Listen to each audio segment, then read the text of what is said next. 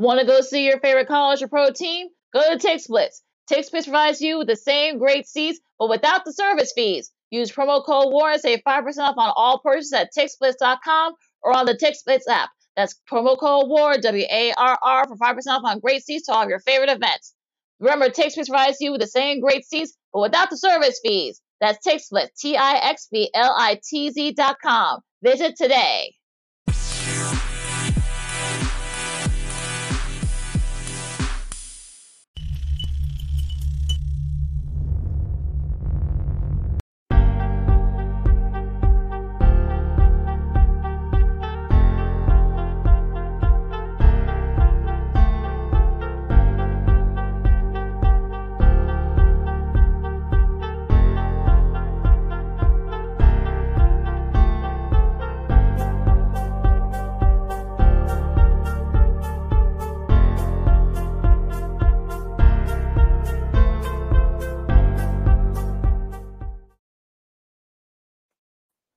Welcome to another fun-filled Monday edition of Second City Sports. We're live and live in color right here on SportsZone Chicago, along with Miss Lakeena McGee, which is she.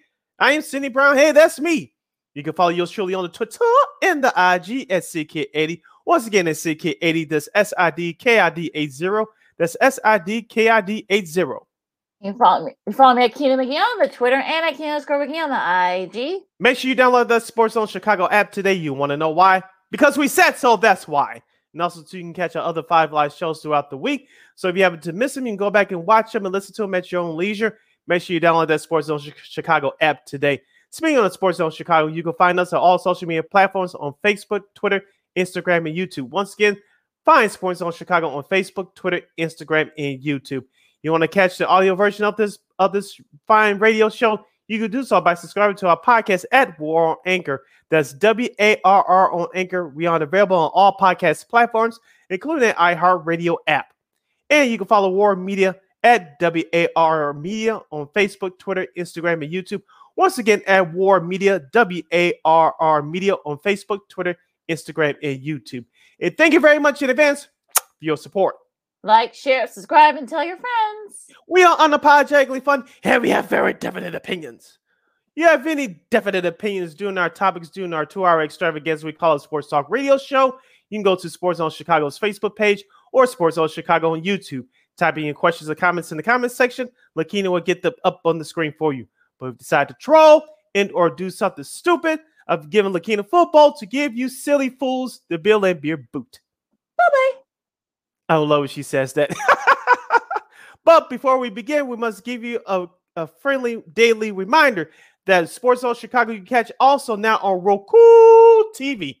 That's right. SportsZone Chicago is available on Roku T V. Uh, whoever's yelling that in that picture, uh, we'll be talking about that in a minute. But celebrate with the squad and get with the program. SportsZone Chicago is now on Roku T V. If you already have a Roku television, just click on the sports folder and download SportsZone Chicago that way. If you don't have a Roku T V, that's okay. I know you have a streaming device or two laying around, iPad, iTouch, iPhone, Chromebook, your laptop, your personal computer, your P C. Just uh, download the Roku T V app onto your uh, to your device, click on the sports folder and download SportsZone Chicago that way. So there's there's no more excuses. SportsZone Chicago is now on Roku T V.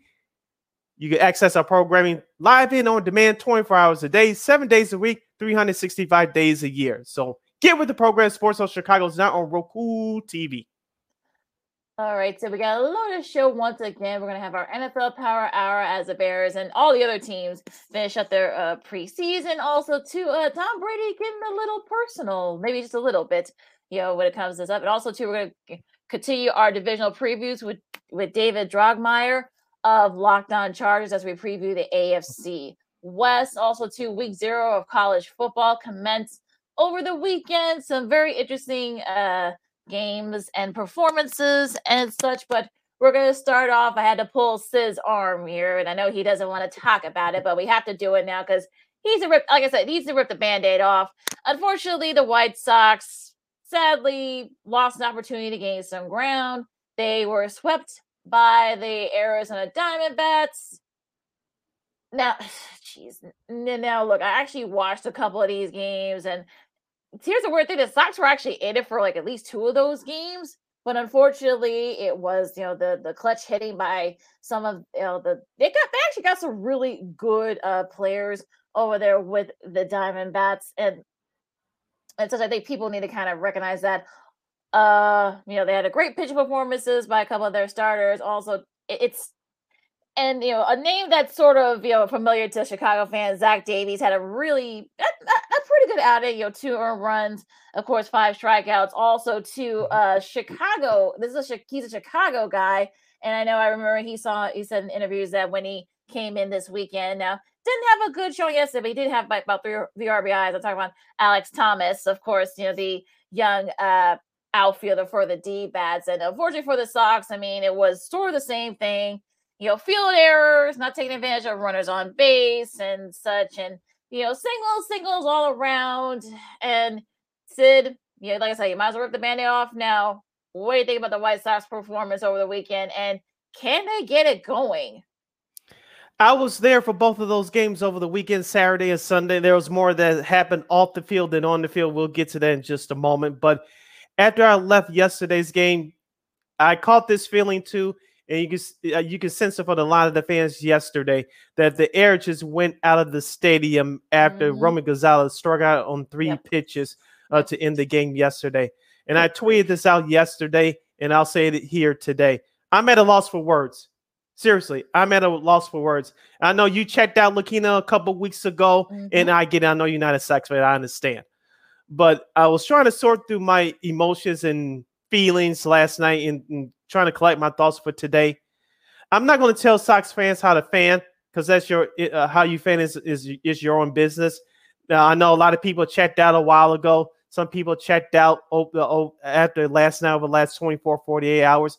For those of you that want to hang in there, I don't blame you. For those of you that checked out or in the process of checking out, I don't blame you. For those of you that sitting on the fence like yours truly, I don't blame you either. It is what it is. But like I said to a couple of people before uh, these last few weeks, whatever ends up happening, whether they make the playoffs or not, changes will be made. Now, will it be the changes that most of the Sox fans will be happy about? That remains to be seen. But a lot of things will have to happen once the season ends in the first week of October. Now, going back to the game yesterday, you mentioned Zach Davies, Lucchino. And without going to your cheat sheet, can you tell me the last time he won a game this season? Can you tell me? I thought I saw it yesterday, so it's been what I think like three years, like twenty eighteen or something like that, or twenty nineteen since he. I know it was. I know it was before the pandemic that he actually won a start. So I'm, I'm trying to like. Yeah, he hasn't. Won, yeah, he hasn't won a start since May thirteenth. His last six decisions has, starts yep. has been no decisions. Yep. And you lost a, to that guy yesterday? Now, like I said, this is sort of a synopsis with the Sox season. They make, you know, yeah. pitchers that are not very good, you know, look good. So, and I think, you know, for Davey, like I said, he's been struggling all season long. It's been a while since he won a game, and he actually had his best performance of the season. So it, it's one of those things where, of course, you know, this is the, and this is what happens when you don't have you know, a fire. I know that we've heard, you know, from Lance, you know, From Lance, you know, Lance Lynn and Liam Hendricks. You know, Hendricks has been very, you know, vocal about some of the stuff that's been going on. Quayle did not have his best starts on Saturday. That was just like, you wonder, like, okay, uh, okay, uh, everyone was saying, okay, when's the Sox gonna, you know, get get a run going? All right, I'm still waiting, still waiting. Yeah, here we go. Zach Davies qualified for the win yesterday for Arizona, and he got the job done. Like you mentioned, Johnny Cueto did not have a good performance on Friday, but I don't blame him. I blame the lack of offense for the Sox. Dylan Cease yesterday, I know he gave up two solo home runs. I'm not upset with him. I'm upset with the White Sox offense. They didn't help him out. Like, you know, it's just been a recurring theme all year long. And what I saw uh, in the stands on Saturday, because I sat in the bleachers, there was these two fans that were going around the lower level holding up signs saying sell the team. I, I actually tweeted out one of the pictures after the game on Saturday. Now, let me just say this, and I want to make myself clear. The Ryan Starks are like the McCaskies. Jerry's not going to sell the team tomorrow. I know that's what many Sox fans want, but it's just not going to happen. Let me repeat one more again, as young folks would say. Ryan Stark, with all the, the the angst and the anger, and rightfully so. He's not just going to up and sell the team just because you guys are angry. That's not going to happen. Now, with that being said, uh, if you're a White Sox fan, you have every right to be disappointed, angry, and I know that many fans have checked out. I know some of them checked out after the playoffs last year. I get it. Some of you checked out after early June. I get it, but I'm just taking the approach at this point uh, is watch to see what happens. The real judgment day is going to come the day after the regular season is over. What's going to be for the White Sox playing going forward? Because they told us following twenty nineteen that the losing was over. Let's see what happens. It uh, what they do uh, this coming off season. I know we're going to talk about this again, but that's where I am at this point. Yeah, well, I think that's going to be sort of like the thing where what's going to, you know, what are they going to do now? Let's go get, let's concentrate all on the field now before we talk about some of the other things. I mean, you know, look, they play the Royals starting tomorrow, and look, the Royals have been, you know, been giving them, you know, a hard time too. So it's not mm-hmm. like this is going to be an easy win for them either. You know, looking through their schedule, I mean, they've got Minnesota this weekend. They've got they go at Seattle. And Byron Buxton's out. Yeah. So and then, well, well I mean, that that's not, you know, look, they had trouble with him, you know, when he was out. So and they got Minnesota, you know, this weekend. Then you've got, you know, Seattle. You gotta go at Seattle. Then you got go to Oakland. We'll we'll tell you what Oakland did over the weekend. So you'll finish up the mm-hmm. Sox Sox discussion. You know, you hopefully you can get your revenge against Colorado. They come in for a two gamer. Then you've got a makeup game against Cleveland. Then you got to go at Detroit. Then you got Cleveland again and Detroit, then Minnesota. Then you got to go at San Diego. We'll see where they are at one point. You finish up against Minnesota. Now, look, you could you could probably still gain some ground, sure. But the problem is, is that, you know, we've been waiting and waiting for this run, and now they're back at five, you know, they're two games below five hundred. So it's sort of like been the back and forth thing for the Sox. So I, I don't know what else to tell folks at this point. I mean, I know Tim Anderson should be back within the next couple next week or two. But I don't think even he'll be able to help this team anymore. So, like, show me something. You know, and I can see why a lot of folks are kind of have checked out.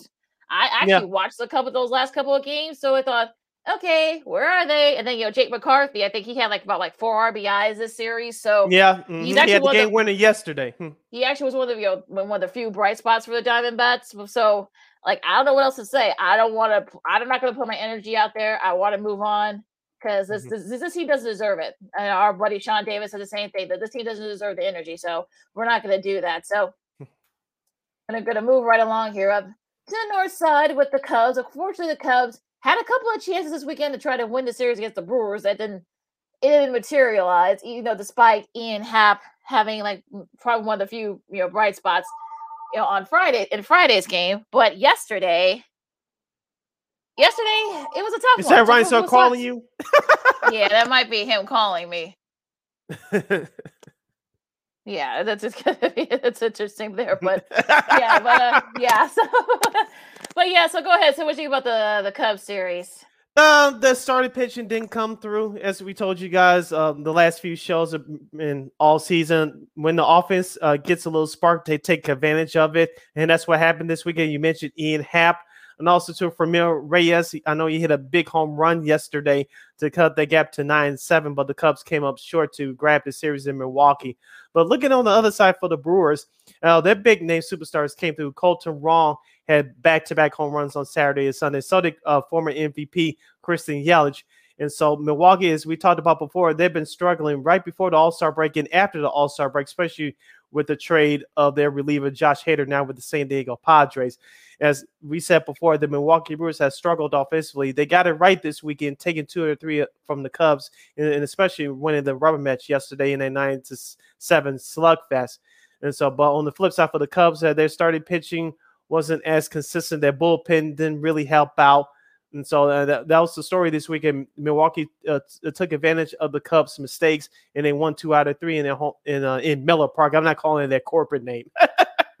Yeah, I mean, unfortunately for the Cubs, I know Ian Happ had uh, on on Saturday. I think he was probably one of the few you know few bright spots for the Cubs that were still bringing in offense for them. But you know, unfortunately, you know, this is sort of one of those reality checks for Cubs fans that this team is not very good at the moment. And look, you gave, you know, the Brewers fist, but they get the Brewers finally woke up and realized, okay, yeah, we need to gain some ground here on the Cardinals because they're starting to pull away from them. And, mm-hmm. you know, and look, baby, that was a heartbreaker uh, yesterday. But, you know, it is what it is with the Cubs. And I, and I think people are kind of seeing mm-hmm. that, okay, you know, sort of like, you know, you look, Christian Yelich and Kolten Wong, you know, they had, you know, a home run that kind of helped propel that. They got to go at Toronto starting tonight. And unfortunately, like three or four other guys won't be able to play because, of course, of the rule in Canada mm-hmm. where all, you know, players got to be vaccinated in order to play. So that that's going to be kind of like the thing, too. So we'll see what happens there. But, uh, yeah, a tough one for the Cubs. You know, I know they had a couple of chances on both. You know, they won Friday thanks to Ian Happ, but, you know, Saturday, you know, they just didn't have it. I know that Sunday they had their chances, too, to try and win the series. You know, it didn't, you know, materialize. But, you know, you'll, you'll, you'll take it if you're a Cubs. And, look, the Blue Jays, you know, they had a tough weekend this weekend going to the rest of the uh, M L B. Getting swept by the Angels, and that that was that's not really like, if you're, especially if you're trying to make the playoffs, this is not mm-hmm. the time to get swept by a team that, you know, has no playoff chance, has zero to no playoff chances. So you're, I'm sure the the Blue Jays are kind of looking at this Cubs team like, okay, let's get, you know, these, you know, three easy wins and then try to get back into the. Uh, they, they're still right there in the cuffs in the in, in the uh, the wild card, but yeah, it's not. They had a couple of, they had a little bit of a detour this weekend. Yeah, and also, too, your Seattle Mariners taking three or four from the Cleveland Guardians. I actually had the chance to watch a couple of those games. Uh, the Friday night game, shout out to our good friend of the show, Russell Dorsey. He did a great job uh, with Rain Randazzo in the in the booth, along with Chris Young and Trisha Whitaker on the Friday night, the Apple T V Plus game. And I watched the game from uh, from yesterday. Seattle, they could they could put up some runs at times. They're not a great hitting team. I know they got Julio Rodriguez, who, uh, who they gave an extension to over the weekend, so congratulations to him on that. Uh, but Seattle has a great bullpen and a very good pitching staff.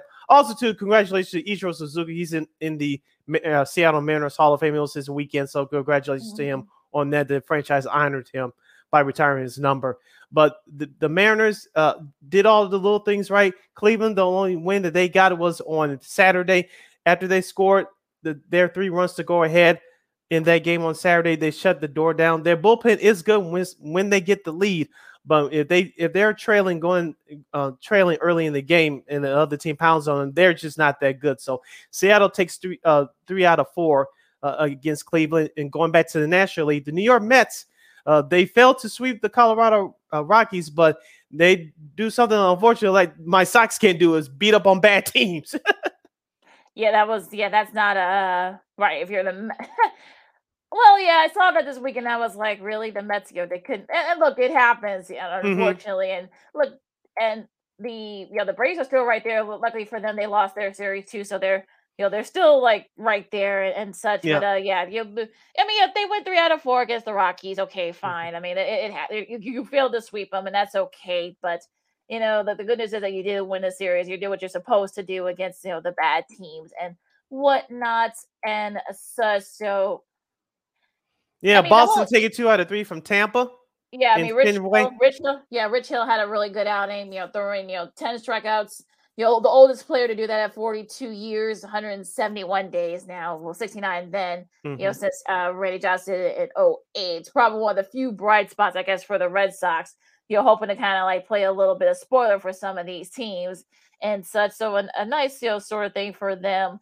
Uh, now the Dodgers, I mean, okay. Yeah. The, the Dodgers, they, they, look, remember folks, they're still nineteen and a half up. So, you know, they, they, you know, mm-hmm. when they have the capper tonight, hoping they can get three out of four tonight, you know, and in Miami. So I think hopefully they can kind of, Georgia's outside of Miami, hope they can kind of win the series and get three out of four and we'll pull even more distance between them. The, what the the game they actually lost, you know, Sandy Alcantara had a complete game. He already has four complete games already. That's more than any other team in the league. So, you know, he has more, uh, one of the few bright spots, like I said, for the Marlins. Now, the Yankees, unfortunately, I know you mentioned it earlier, earlier said also Baltimore hoping to, you know, they win, you know, two out of three against Houston. Mm-hmm. So that helps them stay th- right there in the uh, A L wild card race. So, you know, a lot, a lot of teams trying to kind of like jockey position, jockey position to kind of keep themselves in it, with, you know, with both the division and the wild cards. Now, I, I, I know we're running up against it. We have a couple of minutes left before we break for the bottom of the hour, but I want to ask you, who's your a- AL manager of the year? Oh boy. Uh, hmm. I think there's only two candidates, to be honest with you. Well, I mean, I guess you probably say there are maybe a couple. I mean, you know, you, you want to say Dusty Baker since they're right, you know, they have the best record right now. Houston does. Hmm. Uh, let's see. Hmm. I think like the Baltimore manager, his name is yeah, Brandon right Hyde. Yeah, I, yeah, I think he, probably, I think he's the front runner right now. But my manager of the year, I think he should be second on the list, is Scott Servais for Seattle. I know they had high expectations going into the year. They struggled out the game, but they really sustained their, their winning ways after that fourteen-game winning streak, you know, to close out the first half of the season. They stumbled just a little bit coming out of the All-Star break, but they really had a great August. They did, and I think he's I think he's definitely right there, like in that, that top three with um him and Hyde and perhaps maybe Baker too.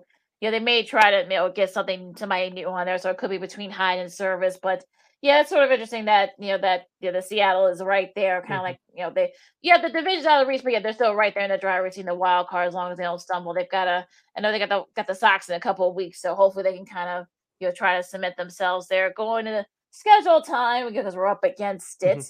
as you know the, like I said the Dodgers and the Marlins they finish up their series. Saint Louis and Cincy they start theirs. You know, the Cubs and, the, and Toronto, they begin their series. Boston and the Twins, you know, they begin their, I think that's a makeup game, if I'm not mistaken. Pittsburgh and Milwaukee, you know, they, they start their series. Uh, the Yankees and the Angels. Hopefully this will be a better go at it than it has been so far for the Yankees going out west mm-hmm. so far. Uh, Philadelphia and Arizona, they start their, kick off their series. And San Francisco hosts the Padres. The Padres are starting to kind of starting to kind of get themselves going a little bit, but you know, but they you know, we'll we'll see what happens in that series. But it's always interesting when those two teams when they play each other. And of the series that will be starting tomorrow, Tuesday, will be Baltimore at Cleveland, uh, the Battle of uh, Florida in the Interleague Series, Tampa Bay at Miami, Oakland will go to Washington to face the Nationals, the L A Dodgers will travel to New York City to face the Mets. As we said in our last couple of shows, Lakina, you know, hopefully this will be a preview of this year's National League Championship Series. We'll see what happens there. Uh, Seattle will travel to Detroit to take on the Tigers. Colorado will, will travel to Atlanta to take on the Braves. The Astros and Rangers will do battle from Globe Life Field uh, in the Battle of Texas. And and they'll and the Phillies and Diamondbacks. So that's the rest of the schedule for this week, uh, in, for the earlier part of this week at M L B. And for those of you that care, I'm using air quotes here. Those of you that care, Thursday afternoon Sox Worlds game will be live and free on YouTube. Ah, interesting. So yeah, so if you don't, if you're a cord cutter, you can definitely check that out on YouTube. Mm-hmm. So you know, hopefully the Sox can try to you know kind of like make things right in that series with mm-hmm. the Royals. So they probably won't, but you know, in this team they probably won't. So whatever. Now we're gonna take a really quick break. We're gonna kick off, kick off our N F L Power Hour, of course. You know. The uh, you know, Justin Fields are really, really good against the Browns. Let's, but I'm going to tell folks that people should temper their expectations a little bit because I'm already seeing people going off the off the rails here. Also, two other N F L happenings. Plus, we're going to have you know Dave Droegemeier from Locked On Chargers to join us at one o'clock. So we kick off our N F L Power Hour talking some N F L. Coming up next, Lakeena McGee, Sydney Brown. This is Second City Sports on SportsZone Chicago, and we'll see you in a bit. Progressive presents the Sports Flash on the Sports Zone Chicago. Light day around baseball today. Cleveland at Detroit. The White Sox visit Kansas City. The Cardinals are at Denver. The Astros host the Rangers. The Red Sox at home against the Orioles. The Cubs take on the Reds in the Field of Dreams game in Dyersville, Iowa. The N F L preseason kicks into high gear this week. Tonight, the Giants visit the Patriots while the Titans head to Baltimore. Tomorrow, the Falcons visit the Lions. The Browns are at Jacksonville. The Jets visit the Eagles. The Cardinals at Cincinnati. The Packers are on the road at San Francisco on Saturday. Carolina at Washington. Kansas City at Chicago. The Bills host the Colts. The Bills the current favorite to win the Super Bowl. The Seahawks visit the Steelers. It'll be the Dolphins at Tampa. The Texans hosting the Saints. The defending Super Bowl champion Rams battle the Chargers at SoFi Stadium. Denver at home against the Cowboys while the Raiders host the Vikings. For lightning fast sports updates, download the SCORE app. It's free and one of the most popular sports apps in North America. I'm Chuck Sanders. That's the Sports Flash on the Sports Zone Chicago. With our newest unlimited plan, everyone's welcome. Introducing Welcome Unlimited from Verizon for just thirty dollars a line per month for four lines with autopay plus taxes and fees. Our best priced unlimited plan ever. Did he say thirty dollars? Yep, thirty dollars a line for the whole family. The network you want, the price you love. Switch to Verizon today. Paper-free billing required. Unlimited five G nationwide four G L T E. In times of congestion, your data may be temporarily slower than other traffic. All smartphone lines on the account must be on Welcome Unlimited and are eligible only for select promotions. Includes domestic talk, text, and data usage only. Data roaming at two G speeds. If this were a Reese's T V ad, you'd be staring at a Reese's peanut butter cup. And sure, my voice is peanut buttery smooth, but still, you need to see the peanut butter cups, right? No? I can really just say Reese's and you'll go get some? Okay. Reese's. Reese's. Reese's. Really working, actually. Reese's. Reese's. This, I'm on to something. Reese's. Reese's. Reese's. Reese's.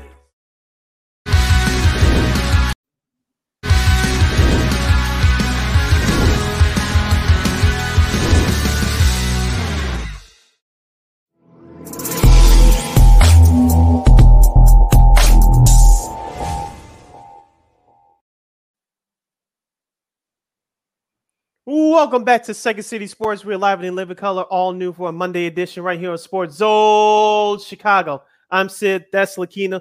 You can follow me on the Twitter and the I G at S I D K eighty. Once again, at S I D K eighty, that's S I D K I D eighty.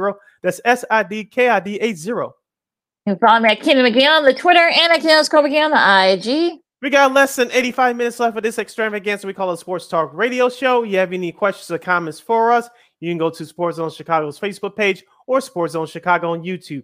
Type in your questions or comments in the comments section. Lakina will get them up on the screen for you. Lakina, let's kick off this half hour by discussing the N F L and the Chicago Bears at large. We'll start off with the Bears first. They defeated the Cleveland Browns in their preseason finale in the great state of Ohio by the score of twenty-one to twenty.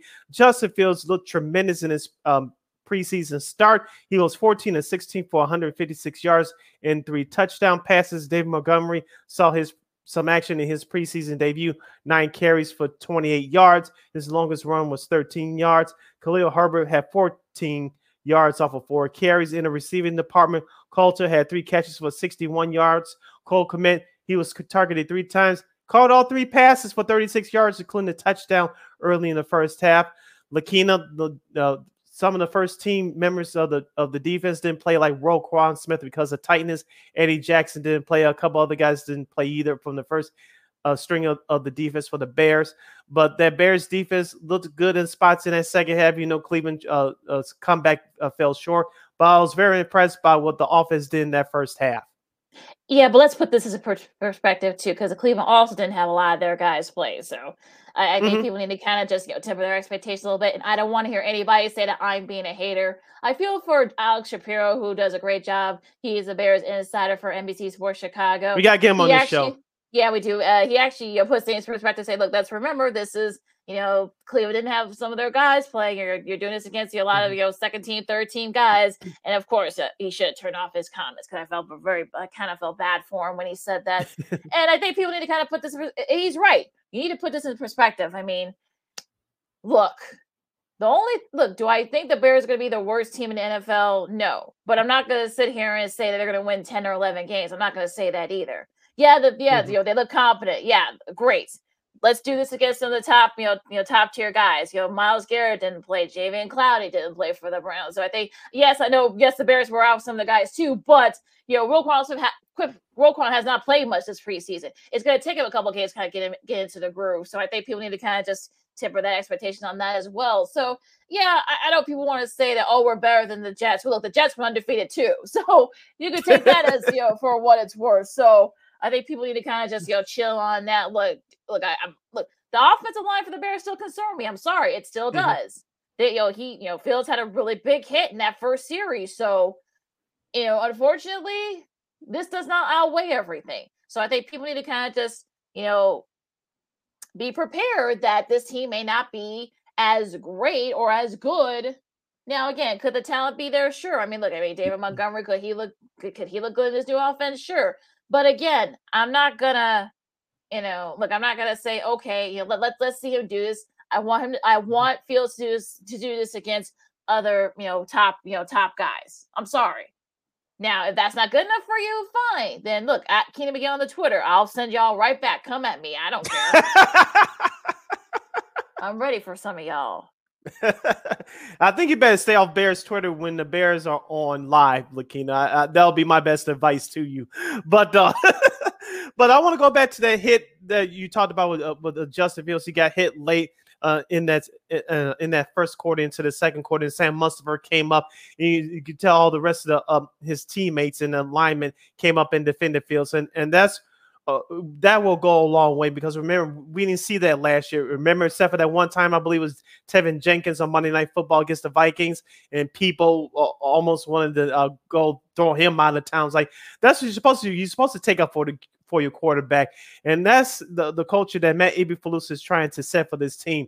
If you don't do the little things, the big things we cannot take care of, and you have to take up for your teammates. You're fighting for each other. You're working together for a common goal, and we got to set this right, and, and that's one of those small things that I noticed on Saturday night. As far as the offensive line, Lakina, that concerns me as well. You know how many sacks that, that the totals of sacks that the offensive line uh, uh, gave up this preseason? Without looking. Well, no, I think only, they only gave up a handful. It's still concerning. Nine. They gave up nine sacks. Now, Justin Fields did look, uh, he did look good in the pocket on Saturday. As we said before, it's all about him this upcoming season. How well can he, he adjust to the defenses? Can he call out the protection at the line? And can he adjust quickly enough to throw to his open receivers? Uh, despite, like you said, not having some of the main guys like Jadeveon Clowney and Myles Garrett um, playing on Saturday, Justin Fields did do a good job for what he was given. Now, could that continue? Will that continue through the regular season? I believe so. I'm not going to sit here and say he's going to be a top five quarterback in this league, but anything better than last year under the previous regime is an improvement to me. Yeah, I guess that's George yeah, McCaskey I mean, calling. well, no, well, yeah. I mean, like I said, it's one of those things where you're, you're kind of like, I, I don't know what. You know, what else I can say? I mean, like I said, I'm like I said, I'm going to temper my expectation. I know people want to say, look, this is about Justin Fields and him developing. I think that's great. But also at the same time, like I've been saying for the longest, people need to sort of like keep their, you know, you know, temper their expectations and keep it leveled and keep them reasonable. So, I mean, look, I mean, I, I hope you can, you can, you know, carry this over to the, you know, throughout the regular season to the start of it. But again, you're going to have to show me. I'm sorry. You know, I'm not, I'm not, you know, I'm not moving from this position. So I know that folks want to, you know, call, you know, folks like me who feel this way, you know, a bunch of haters, but look, mm-hmm. we know how this team is. This is a circle of this team, you know, same regime, you know, different things. So look, mm-hmm. I mean, hopefully David Montgomery can look, you know, look really good. I know Khalil, you know, Khalil Herbert can look good. I know Mooney, I know he's probably, you know, might be primed for a big year. I know Komet, hopefully we'll actually see him in this new offense. Hopefully the defense actually halfway decent and Roquan actually looks good so that he could be justified to wanting this big contract that he's, you know, he's vying for. But again, I'm like I said, I'm not, I'm not expecting a lot. So, you know, just, just, you know, prove me wrong. Fine. But if, you know, right now I'm going to keep my expectations to work. You're not going to move me from this position. So let's talk about the rest of the N F L because I'm going to get my blood pressure up again. So, you know. Like I said, like I said, I'm ready for Bears Twitter this year. So I think people want to, you know, say, you know, call uh, people like me haters, but, you know, we're realists. So people need to be realistic with their expectations. Now, you know, if you want to, like, okay, if you want to put all this onus on the preseason, okay. Do you think Kenny Pickett got the starting job in Pittsburgh? Pitts, you know, he had a, um, a couple of touchdown passes against the Lions. Like you saw a little bit of that game that was on C B S yesterday. Mm-hmm. And had, you know, I don't know. I, I know you said you saw the highlights of it because I've actually got the game in the background. What do you think about that game uh, between the, the Lions and the Steelers? I thought that both quarterbacks looked okay, as we talked about on our, uh, talked about on Friday, our last show. I think Trubisky will get the start, but should he stumble and or heaven forbid gets hurt, uh, Kenny Pickett will be ready. I think Mike Tomlin's doing this correctly, and, and they, you know, they want to rebuild and try to win at the same time because Pittsburgh doesn't. Uh, They don't suffer to me losing seasons, especially back-to-back losing seasons without any playoffs. So let's see what's going to happen there. Now, here, here's the thing for, for Pittsburgh. We talked about this before we started uh, before we started going live. Uh, uh, T J Watt uh, hurt himself yesterday, so hopefully that injury will not be too serious for Pittsburgh. He's perhaps uh, their best player now with Big Ben retiring, and he makes that defense go uh, for the Pittsburgh Steelers. I know Minkah Fitzpatrick, he's a very good safety back there in the secondary for the Steelers, but uh, if you don't get any sacks and pressure for T J Watt, it, it's got, uh, the, the, that Pittsburgh defense is going to struggle. Yeah, that's going to be kind of like the thing. I don't want to say they're rebuilding over there in Pittsburgh, but mm-hmm. they might be re- they might be uh, rebuilding in Pittsburgh. But uh, yeah, hopefully they can kind of at least get sort of like be respectable, so and serviceable, so that maybe that should that should help a little bit, mm-hmm. a little bit there. Now the Jets, I mean, they're undefeated too. So people look for all the Bears fans that want to say, "Hey, we're better than the Jets." Well, the Jets were undefeated in their preseason, so you know that that's sort of like. You know, they had a nice show against the Giants, thirty-one twenty-seven. I actually, actually got a chance to watch a little bit of that game. And, um, you know what? I, I think, look, we had, you know, Tuan Staley on last week talking about the, the Jets. And I know that, you know, we'll see how Zach Wilson looks. You know, if he's able to, you know, come back, we don't know if that's going to be the case. But, you know, on the flip side for the Giants, I know that Davis, Davis Webb had, had a two hundred, you know, pass forward two hundred, two hundred yards and a touchdown. You know, Tyrod Taylor, I think, got hurt. So, unfortunately, hopefully it's not too serious with him. So, the, the Jets are kind of like, sort of, I, I feel like they're the same. They're kind of like in the same situation as the Bears are. So, yeah. I'm thinking that if they can kind of be sort of like right there, I think, you know, if they can get like seven, they'll probably have the same, you know, win total, seven, eight wins or something like that. And that's fine. Yeah, I think that injury to Zach Wilson really set the Jets back a little bit. I think uh, I know Wilson is supposed to be back between two and four weeks.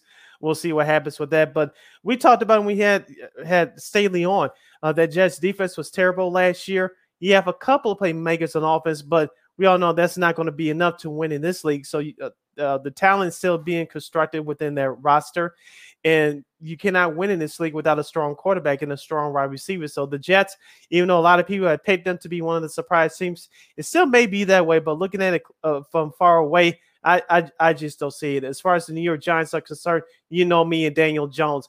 I, I got to see it for a long through a long uh, process before I even give that many props. I know Daryl Gable, Uh, the the former offensive coordinator of, of Buffalo, he's the head coach now of the Giants. Uh, I know some people have them improving slightly, and until I see it through a long stretch, I'm not buying the New York Giants either. Yeah, hopefully we can get somebody on. We'll, we'll get to that when we get to the uh, N F C mm-hmm. East. I mean, the Giants are kind of like I know. Uh, I saw that uh, somewhere that I guess um, like they were, you know, Darius Slayton, I think, is on the trading block for them. So I saw uh, someone from Adam Schefter. So I'm wondering like. You know, we'll we'll see. I mean, it's sort of one of those things where you're, you're kind of like, is are the Giants? I know Saquon Barkley, you know, he's had struggles with injuries, so you you, know, you wonder like, okay, what exactly is the direction the Giants are trying to go with? So we'll see what happens there. I know the Rams and the and the, and the Bengals. I know they had a little bit of a scuffle. We'll probably never hear about that again. You know, with Aaron Donald, I'm sure he got fined and whatnot. But the Bengals got the best of the Rams. You know, all second stringers. I know Jake Browning had a touchdown pass. And Bryce Perkins, you know, did a little, you know, did a little something for the Rams, one hundred forty-three yards. Not that too much. You know, none of the none of the starters playing on neither team. You, know, you didn't see Chase, and you know, you didn't, like I said, you didn't see Donald and some of the other uh, defensive guys. So, you know, I, I think, you know, I think whatever happened there, I'm sure they'll they probably is is resolved, and they folks need to stop talking about it. That's a whole different uh, thing. But uh, yeah, just a little thing there with the uh, with the Rams and the, uh, the Bengals. Yes, uh, in a, a couple other preseason clips that I checked out over the weekend, the Saints held on to beat the Chargers twenty-seven to ten.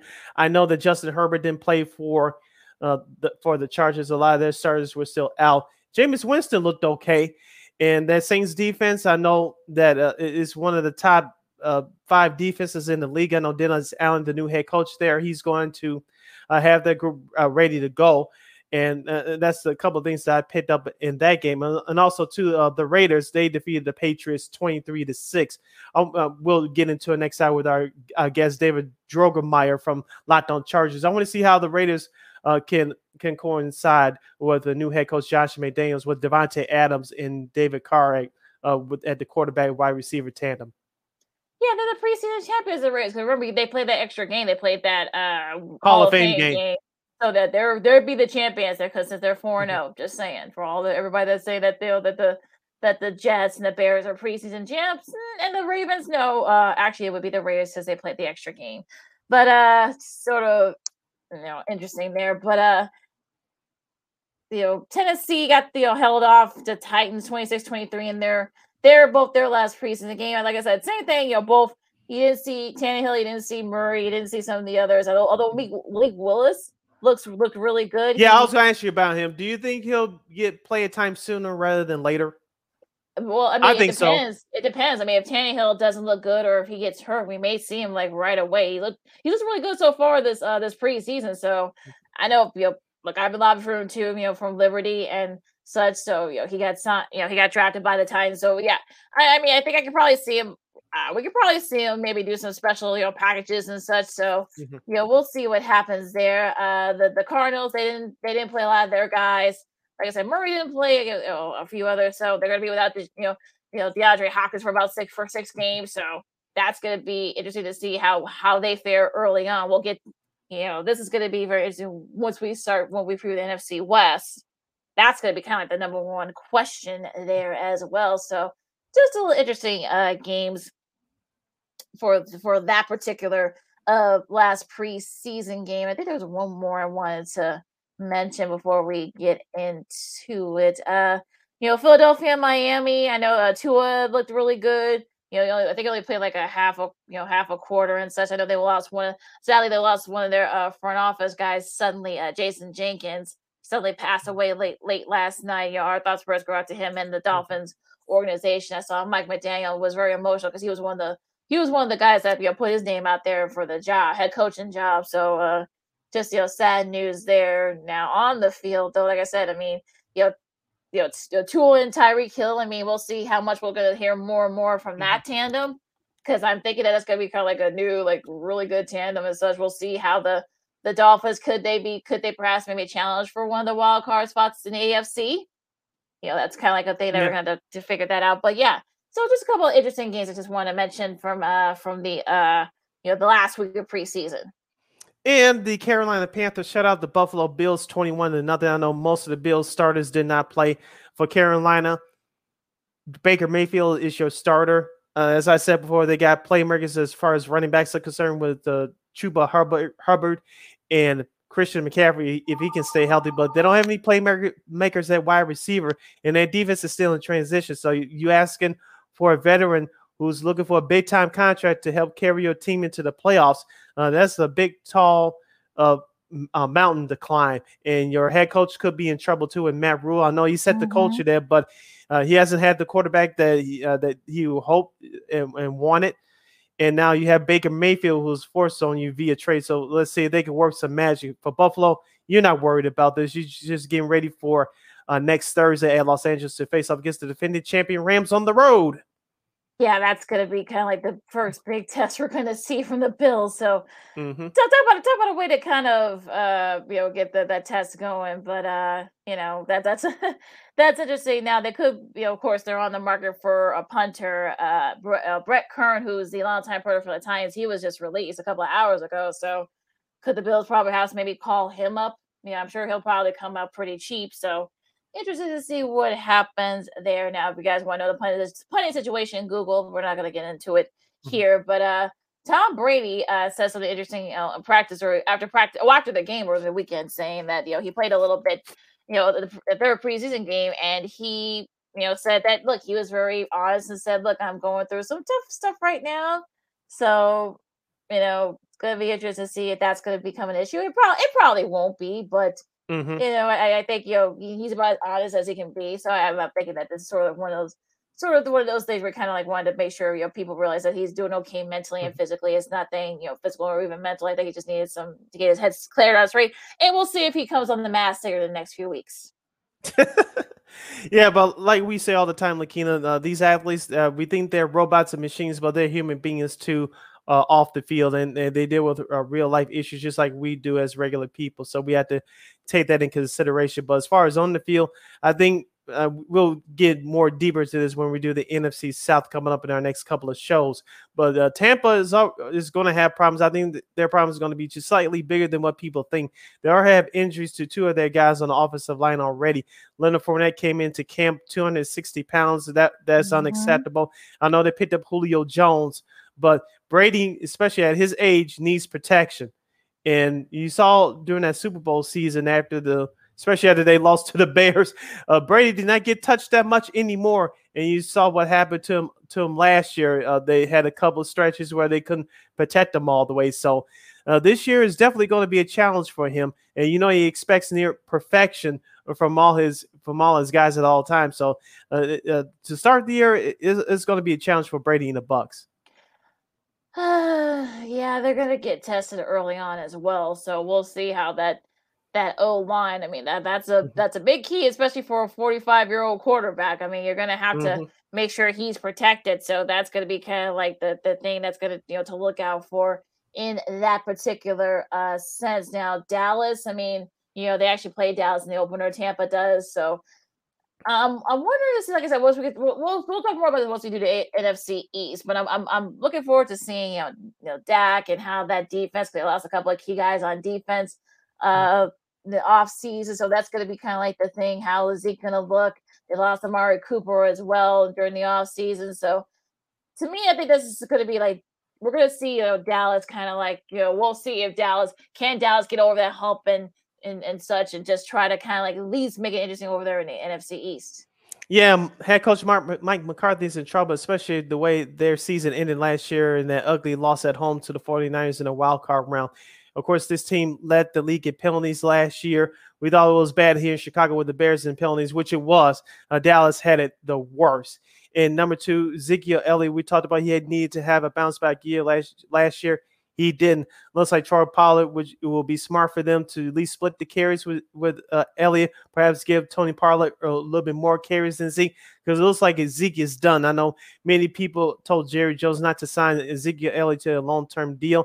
Hey, business is business, but I, I uh, you kind of see Jerry Jones. I don't agree with him on too much stuff in terms of football, but I can see why you don't give uh, running backs, especially running running backs in that stature, long-term deals. You see, he, Elliott has been on a decline the last couple of years.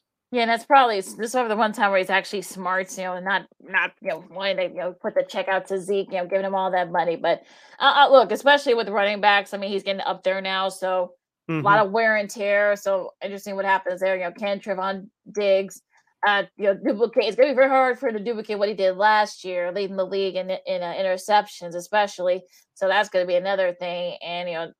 And like I said, you're losing a lot of guys. Like I said, Amari Cooper is gone. So who is, you know, Gallup's been having injury issues. It's, you know, training camp. So CeeDee Lamb, you know, as well. So it's going to be interesting to see who is Dak going to throw to. And I think that's going to be the sort of like the key question there.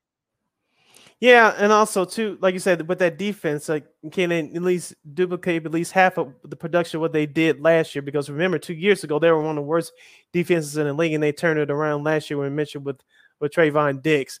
Now, the offensive line is key to uh, any uh, uh, any team that's trying to uh, win a championship, and Dallas is going through it right now as well on the offensive line. You got to protect that Prescott, put, keep him upright. They did that for the most part last year. If you can't do that this year, it's going to be another long, ugly season.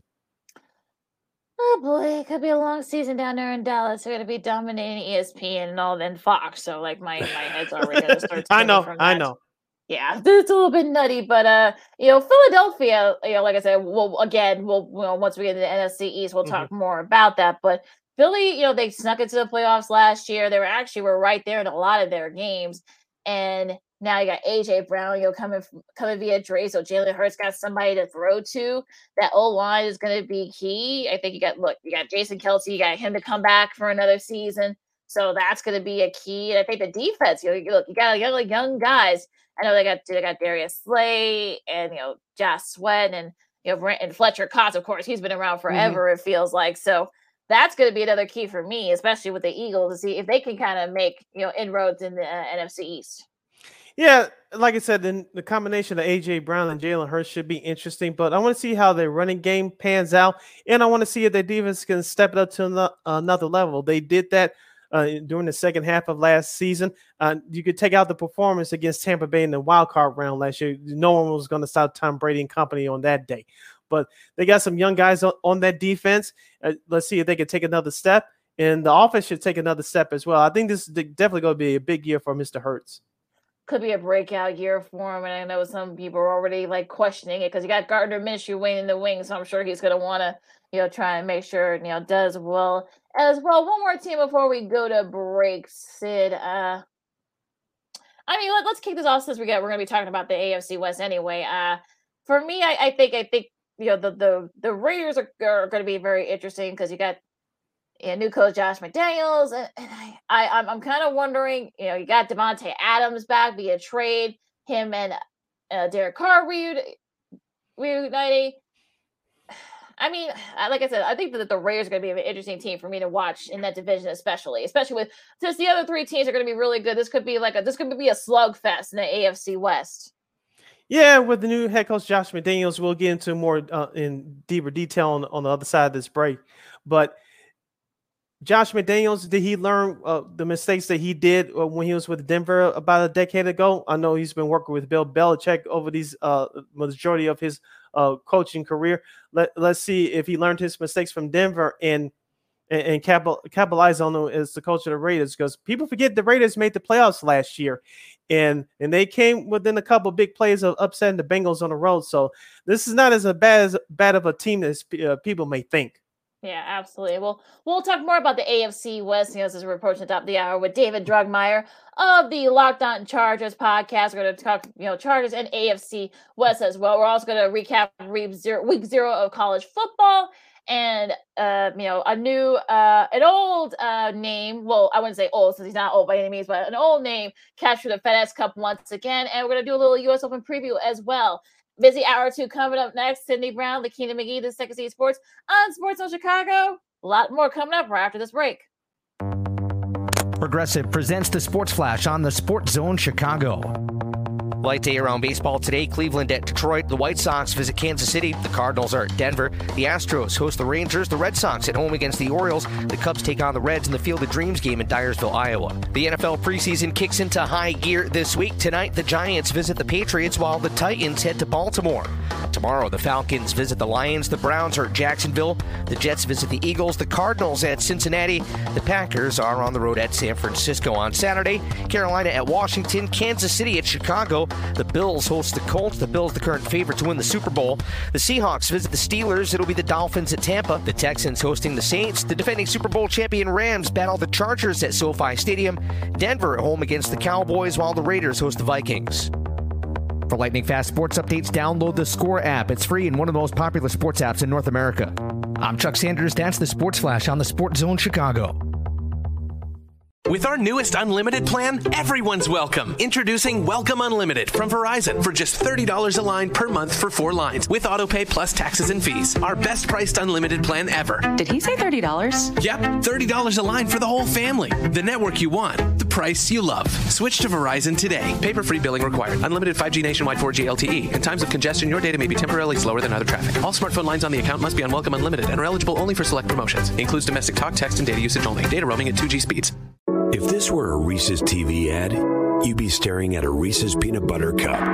And sure, my voice is peanut buttery smooth, but still, you need to see the peanut butter cups, right? No? I can really just say Reese's and you'll go get some? Okay. Reese's. Reese's.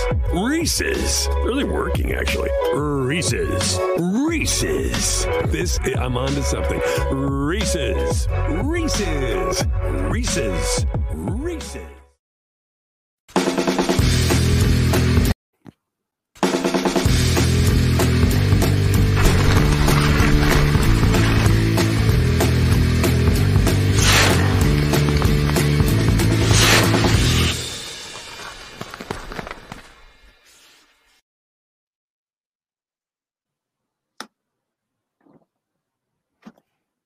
Welcome back to hour number two of Second City Sports. We're live and in living color on the Monday edition right here in SportsZone Chicago.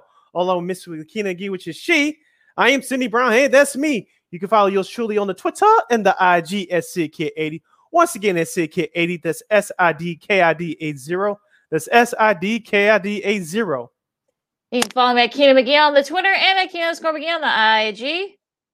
We have less than sixty minutes left of this extravaganza. We call it Sports Talk Radio Show. If you have any questions or comments for us, especially for our next guest, you can go to SportsZone Chicago's Facebook page or SportsZone Chicago on YouTube. Type in your questions and comments in the comments section. Lakina will get them up on the screen for you.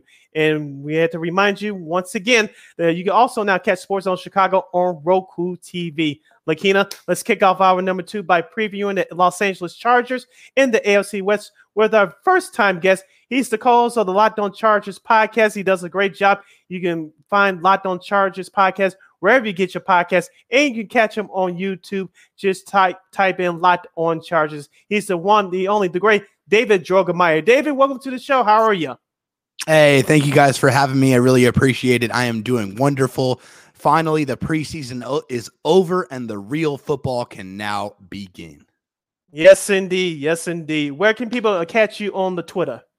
Yeah, you can find me on Twitter at DroTalkSD. You can find our show's Twitter account at Locked On L A C. We do five audio and video shows a week for Charger fans, and our network supports every major sport in America. So come find us.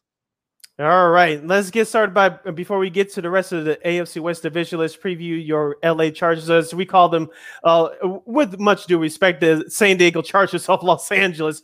Uh, you guys have a top five quarterback. His name is Justin Herbert. We saw him take some big strides last year, and uh, he's now now people consider him one of the top five quarterbacks in the league. What do you think he could he can do to duplicate that performance here in twenty twenty-two? Perhaps, do you think he has another ceiling to go to uh, to take the Chargers where they need to go to this year? Absolutely. Justin Herbert definitely has another gear that he, he can kick into. This is only his second year in the same offensive system since he was a in high school. So he had a different coach and a different system every single year in college and his first year in the pros. This is his only his second year in the same offensive system with the same offensive coordinator, the same head coach. So just getting that mastery of the system, understanding, going to that football two oh two stuff, you know, you know, being able to change the snap count, being able to dissect defenses. He has that inventory of experiences now running this offense for the first year. And now with a much improved defensive, uh, much improved defense after the Chargers went out there and spent a bunch of money to try to shore up that unit, he's not going to be asked to do as much and play as much hero ball and try to have to pull his defense out from under it. You know, when you have a, when you have a quarterback that has to overcome a defense that gives up twenty-eight points per game, it makes things extremely difficult, even for a quarterback as talented as Justin Herbert. Well, we'll talk about defense for a second. You know, speaking of that defense, uh, yeah, Khalil Mack from the trade. Uh, I know he's been, you know, coming off injuries. Has he practiced, you know, a lot, or has he been playing a lot of preseason? How how has he looked so far?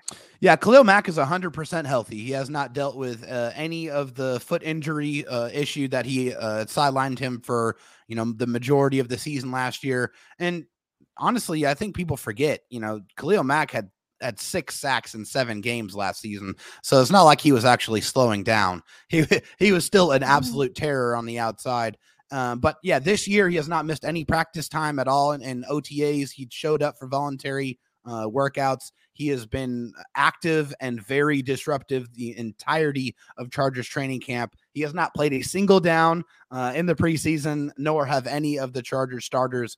Brandon Staley coming from the Rams. Uh, they have a philosophy of trying to get their guys to week one healthy. And so pretty much, you know, no starters, more like now ninety-eight percent of them were on the sidelines in a tracksuit, and that included Khalil Mack. But Khalil Mack looks fantastic. He's excited to show everybody that he still has a lot left in the tank, and he's also very excited to pair up with Joey Bosa. You're going to have two absolute menaces on each side, collapsing the pocket and terrorizing quarterbacks all season long.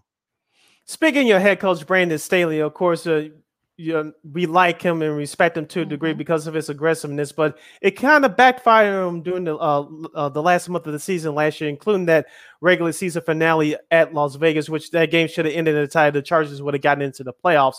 But uh, from from your vantage point, uh, what did this? What did the Los Angeles Chargers organization, did they talk to him? him at all about his uh, coaching philosophy during the offseason, because it, it did backfire on him? Do you think he'll be more, for lack of a bad term, careful on, on how he uh, calls to games and um, goes and be aggressive uh, for this upcoming year? Absolutely not. The organization loves this. He, they love the aggressive mentality. The the general manager, Tom Telesco, has embraced it. The ownership has embraced it. That's the brand of football that they want to play. They want to be aggressive. They believe in the analytics, but they also believe in the feel of the game. And, you know, of course, everybody remembers when you go for it on fourth down and, and you don't make it. But everyone seems to forget all the times that you do go for it and it wins you football games, like against the Cleveland Browns when they went for it on, on their side of the field because they felt like the momentum was slipping away. They come back and end up winning that game in a shootout. They also go for it on fourth down against the Kansas City Chiefs in the first game. If they don't do that, they probably lose that football game.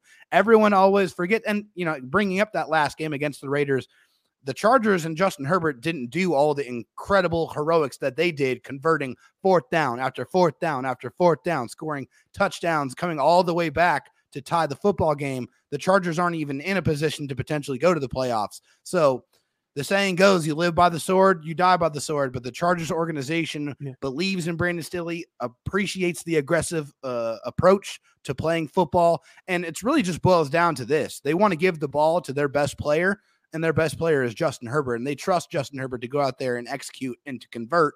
But I think this year you might see a little bit of a, a, a different philosophy, just a little bit of a change. I think they'll still be aggressive, but now I feel like the Chargers feel like they have a defense that they will trust a lot more, that will be able to get stops, that will be able to get off the football field, and they might not have to be as aggressive on fourth downs as they were last year. Yeah, that was a big part problem for them last year was because you know, the defense gave up a lot of big plays, so there were no situations where they had to be aggressive. So I see where they're coming from now. Austin Eckler, he was sort of like didn't rush for over a thousand yards. Will there will there kind of be, be he'll he'll be using more, or will they be using running you know the running you know running backs at all? Oh, yeah. Austin Eckler. See, the thing about Austin Eckler is not all about just the rushing yards with Austin. He's one of the best receiving running backs in the N F L. He scored twenty touchdowns last year. The only other person that scored twenty touchdowns that was not a quarterback was Jonathan Taylor. Okay. And everyone talks about Jonathan Taylor and the incredible year that he had because he had eighteen hundred rushing yards and twenty touchdowns. Austin Eckler had twenty touchdowns as well, but Austin Eckler does his work as a receiver and as a running back. So it's all about the all-purpose yards with Austin Eckler. Austin Eckler is one of the most dangerous receiving running backs in the N F L. He's very low to the ground. He's hard to tackle. He's incredibly strong. And I mean, if you don't believe me, just go check out his Instagram and see the incredible workouts that Austin Eckler does. This guy is a beast. He, I, I see that he'll probably get a little bit less touches this year because the Chargers did bring in another running back. They drafted Isaiah Spiller from Texas A and M out of the fourth round. So I think he's going to come in and complement what Austin Eckler brings to the table. But Austin Eckler is still a weapon. He is still going to get his touches. He is still going to be a dynamic playmaker because, hey, if you ball out, the quarterbacks are going to find you. David Droegemeier, co-host of the Locked On Chargers podcast, is hanging out with us here on Second City Sports, live and in living color on the Monday edition, right here on SportsZone Chicago. I'm Sid, that's Lakina. David, uh, staying with that offense, uh, I heard you guys talk about it on a couple of episodes ago. Keenan Allen, I had him on my fantasy team a couple years ago, put up great numbers for me, but uh, removing my fantasy ex- football experience from him, let's talk, talk about the actual production he puts on the field. Do you think that he really gets the respect that he deserves from around the league? We talk about Amari Cooper. We talk about some of the other diamond net receivers, Justin Jefferson with the Minnesota Vikings, Devontae Adams, we will get to later now with the Raiders. But do you think Keenan Allen uh, gets his the respect that he deserves from around the league? I think he gets the respect from the players and the coaches. I think the players and coaches know Keenan Allen. They respect Keenan Allen's game. They know that he is one of the most pure route technicians in the N F L, probably one of the best route runners in the N F L. He's never been a big speed guy, but he will kill you off the line of scrimmage. He is so quick. He is so fast. He understands the leverages that the corners are trying to play against him. He just has a knack to get open. He's a first down monster and a third down machine. If you need to get a first down, you're throwing, uh, you're throwing to Keenan Allen. And the problem is, is they know the ball is going to Keenan Allen. They can't stop it because he's that good, and he is still that good. And the reason why he's going to continue to be good, even in his tenth year in the N F L, is because he is that sub- route running savant. He just knows, understands the mechanics of getting open, and he is going to continue to do that for many years to come. I think in, early on in his career, a lot of people had the injury concerns with him, but he has played five straight seasons now, and it's, you know, ninety-five plus catches, one thousand yards pretty much every single year. Fans, I don't think, respect Keenan Allen as much as he deserves to be respected, but I guarantee you players and coaches around the league know and respect Keenan Allen's game.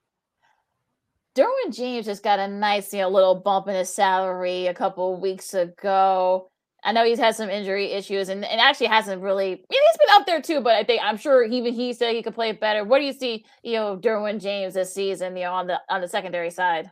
Derwin James is a absolutely special athlete. Uh, and, and he's not just the safety. I think calling him a safety is really kind of diminishing what his value is. This is a guy that can do anything that you ask him to do on the defensive side. If you need him to play back as a as a last line of defense type of free safety, he can do that. If you need him to play in the box and stop the run, he can do that. If you need him to rush the passer, he can rush the passer better than most pass rushers in the league. He is a special human being. He is one of the best defenders in the N F L when he is on the football field. He was an all-pro at two different positions in his rookie year. He had a couple of years where he was out because of injury, but last year he comes back, one hundred plus tackles, sacks, interceptions. Derwin James, if he's on the field, he is going to be an impact talent, a guy that can lock up a number one wide receiver, can lock up a tight end. It just doesn't matter. This guy's a special athlete. As Brandon Staley, the head coach of the Chargers, likes to say, it's a completely different movie when Derwin James is starring in it. And sticking with that defense, David, we talked about Khalil Mack earlier, and we talked about Joey Bosa. Who else on that defensive line, whether it's the defensive line or the linebacking core, uh, give us a, a name that people are not talking about, and and you look at that roster and say, that guy can have a, a have an impact uh, to help those two superstars out. Give us a couple of names that uh, no one's talking about that could have us a, a, a surprise year on that def- on the defensive squad. Yeah, for sure. So the Chargers, the biggest problem for the Chargers last year was they were giving up one hundred forty rushing yards a game. When you're giving up that much on the ground, you can't do anything that you want to do on the defensive side. You're, you're, you, what you call is being dictated to you instead of you dictating what, you know, you're going to do to the opposing offense. You know, you, they got in a lot of third and short situations, and it's really easy to get, you know, to move the chains on offense when you're in a third and four, third and five and less. And the Chargers, unfortunately, were having to defend that a lot last year. Mm-hmm. So two big moves that were were made this offseason to co- really correct that problem was bringing in Sebastian Joseph Day from the Rams and Austin Johnson from the Giants. These are two guys that were top fifteen in the league in run stop percentage. All they do is stop the run. If the Chargers are able to stop the run early on, on early downs, on first and second down, and get in those third and long situations, then they can unlock and unleash that pass rush and get off the field and get more interceptions and get more turnovers for this team. I think those two guys are going to be instrumental in the turnover of the defense this year, turning in from one of the worst units in the league to a potential top ten unit this year. Let's talk about the division as, as a whole, David, because, you know, that this division in the A F C West is going to be very competitive. It's going to be a slugfest. We'll start with the Chiefs. I mean, of course, they're the defending champs again. Uh, of course, you know, Tyreek Hill is, you know, is in Miami now. They brought in Juju Smith-Schuster. They've made, you know, a couple adjustments on the defensive side as well. Where do you see the Chiefs? You know, you know, are they going to? It's going to be a, a battle between those two, you know, with the Chiefs and the Chargers for the A F C West again. Yeah, I mean, I think until you unseat the king, right, you know, they're still in the seat. They're still on the throne. So the Chiefs have won the division for pretty much the last six years. The Chargers haven't won the division since two thousand nine. It's been a very, very long time. But I feel like this year uh, it's going to be the Chargers and the Chiefs battling out at the top of the division. Uh, Andy Reid, that head coach over there, he knows how to win. He knows how to put offenses together. He understands that. He's very, very good at that. Uh, I do feel like they're going to see a de- decline on offense because Tyreek Hill did a lot of bailing out for Patrick Mahomes. A lot of that backyard football plays where you see Mahomes scrambling and he just throws it up to Tyreek, and then Tyreek makes, makes a crazy play and scores a touchdown. That's, you know, you're not going to have that luxury this year. So it's going to be, you know, you know who you're going to key in on. You're going to try to eliminate Travis Kelce. He's the, the biggest playmaker that's remaining on that team. So, you know, mm-hmm. if you have a guy that can lock down um, you know, Travis Kelce, then it's going to be, a, they're going to have to find guys to be productive and replace that production. And it's going to take a village to replace their production of a Tyreek Hill. And I think it's going to take some time for them to find that identity and be able to go out there and execute. I feel like the Chargers had a top five offense last year, and they didn't really make any kind of deficiencies, or they didn't have any guys really leave. They just added two. You know, they drafted another guard in the first round, and they brought in Gerald Everett, uh, the tight end from Seattle, a couple of guys that are going to make a positive impact on the Chargers offense. So I do feel like, you know, the, the Raiders made some moves. I think, you know, they, they're going to be better this year, but the offensive line is a huge concern for me. I, I don't think they know who's going to play offensive line. I don't think they have very much confidence in their offensive line. I think their defense is definitely very suspect. Um, also, they have a new head coach, and, you know, we know what happened last time he was the head coach of a franchise that did not go over very well. And then you have the Denver Broncos, who have a phenomenal set of wide receivers. Uh, and they have a quarterback to actually throw them the football now, but they also have a new head coach, and they have a new offense, and they have a new defense and a new defensive coordinator. So I think it's going to take some time for those other teams to gel and to kind of find that rhythm. I think the Chargers are in prime position to be able to take the crown for the first time in over a decade. We're halfway home with our guest, David Droegemeier, co-host of the Locked On Chargers podcast. He's hanging out with us on the Monday edition of Second City Sports, live in the eleven color on SportsZone Chicago. Sid Lakin here with you. Dave, I want to stay with you for a moment on the Denver Broncos. Of course, they brought in Russell Wilson. You mentioned they had the wide receivers. I know, I think Melvin Gordon, the former Charger, one-time Charger, is, is back, at least for this year, running the ball. But their defense was good last year, but I'm not sure it's ready to take that next step. And I think Russell Wilson is going to find out quickly that that defense may not be as good as advertised, and that offensive line, that's one of the reasons why he left Seattle. Uh, that offensive line could be in question in Denver for at least the first year. I, I see Denver being a, hovering around five hundred. They they can make the playoffs by the skin of the teeth, but I can see them missing the playoffs by like three or four games. What are your thoughts about the Broncos coming into this year?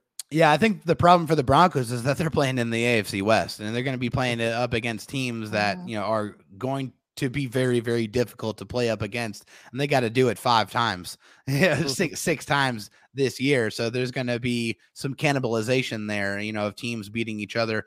And, you know, I think it's going to take some time for, for Russ to, to really understand who he's throwing the football to, where his rhythm is. I think they're going to have a good running game.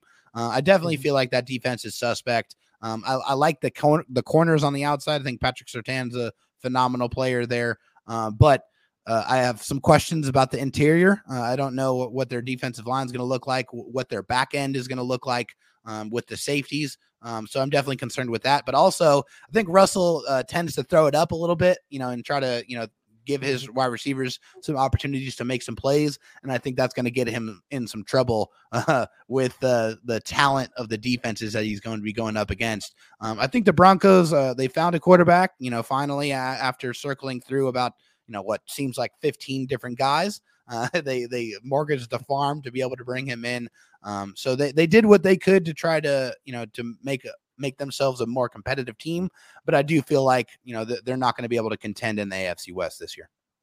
Now, I know you said the Raiders. Now, it's going to be interesting with the Raiders. Of course, you got Devontae Adams over there now. You know, they got a whole new staff. I mean, it's, you know, especially that defense is going to be kind of interesting because the, the pieces are there, of course. Max yeah. Crosby, who's probably like one of the better, like, you know, front four guys in the na- in the uh, in the league, yeah. And so where where do you see them? Do you see the Raiders kind of being up there, you know, right there in that division, you know, battling out with the Chargers and the Chiefs? Uh, I honestly don't think so. I think they're the the talent. They're like they have talent. You know, they have a couple of pass rushers. They have some great skill position players. But like I said before, the offensive line is a major concern for me. Uh, I don't I don't know how they can feel comfortable going into this year with the the five guys that they got out there. I feel like that's going to cause a lot of problems for them. And, and you know, that's going to really prevent them from getting into those favorable, uh, you know, down and distance situations. And the defense has always been suspect. You know, they, they've drafted uh, the, the, the Raiders drafts are always the craziest to me. I mean, I think this year was decent, but every other draft before that, you, you know, you had they, they made picks that made you scratch your head. Just like, what, what were you thinking? Why did you draft that guy in the first round? That doesn't make sense. It just seems like they do a lot of those moves. Uh, but yeah, for the Raiders this year, they're going to score, they're going to score some points. but I think they're going to give up a lot of points as well. And I think that's going to be the problem. The defense is going to be their Achilles heel, Achilles heel. I think that they could potentially come in uh, as a wild card, but I don't feel, I don't fear the, the Raiders uh, and the A F C West as far as a contender for the A F C West crown. Last moment or two with the David Droegemeier, co- co-host of the Locked On Chargers podcast right here on SportsZone Chicago, Second City Sports. Sid LaKina here with you. Last question from me, David. Let's go back to the Chargers wide receivers. We talked about Keenan Allen earlier. Talk about, this is a two-part question. Talk about Mike Williams. It looks like he makes about two or three highlight catches every year, and he's a favorite target of, of, of Justin Herbert. And who's going to be that third wide receiver to help out uh, Williams and Keenan Allen for this upcoming year? Yeah, I mean, Mike Williams is phenomenal. He just signed a new three-year contract worth over sixty million dollars this offseason to stay with the Chargers and stay with Justin Herbert. Uh, Mike Williams is a guy that is a, you know, fifty-fifty guy, but is more like an eighty-twenty guy. When you throw the ball up to Mike Williams, it seems like more often than not, he's going up and he's grabbing it and he's bringing it down. Um, he just makes those highlight circus catches. He has a crazy catch radius. He's not the fastest receiver out there, but he does have some decent speed. And uh, fortunately, he has Keenan Allen in that same room with him that, you know, he's getting nastier and nastier with his releases. Uh, so Mike Williams has been a guy that last year got featured as the X receiver. Um, and, you know, he had a career year. You know, he had a phenomenal season for the Chargers, made some really, really big plays that kept the Chargers in games and won games for the Bolts. And as far as who the wide receiver three is going to be, that's going to be a second year wide receiver uh, out of Tennessee by the name of Joshua Palmer. Joshua Palmer is a guy the Chargers are very, very high on. He has a, he's a very, very good route runner. He has very strong hands. He did not drop a single pass uh, last year at all. Uh, he had about three hundred fifty yards receiving, four touchdowns. This is a guy that stayed after practice every single day, catching passes from Justin Herbert, trying to build that chemistry and that camaraderie, a guy that's an extremely hard worker that shows up on the field. He did play a little bit in the preseason, and he dominated on the snaps that he was given. So Josh Palmer is a guy I think coming into his second year in the league is ready to break out. The only problem is the Chargers got a lot of offensive weapons, a lot of mouths to feed. So we'll see how he carves his role in this offense this season. All right, David, the uh, win total for the Chargers is ten and a half or eleven, depending on which, you know, odds makers you look at. Where do you see their win total?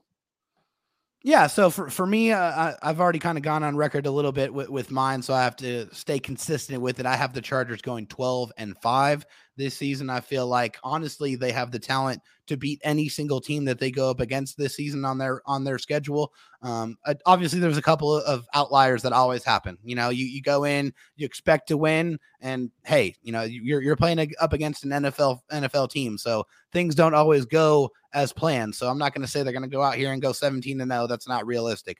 There are some several uh, games out there that are going to be a challenge, like against the Rams. You know, that's going to be a, a very interesting game. I think playing against Kansas City, you know, in Kansas City, that's going to be a, a difficult one. That's always a really loud stadium to play in.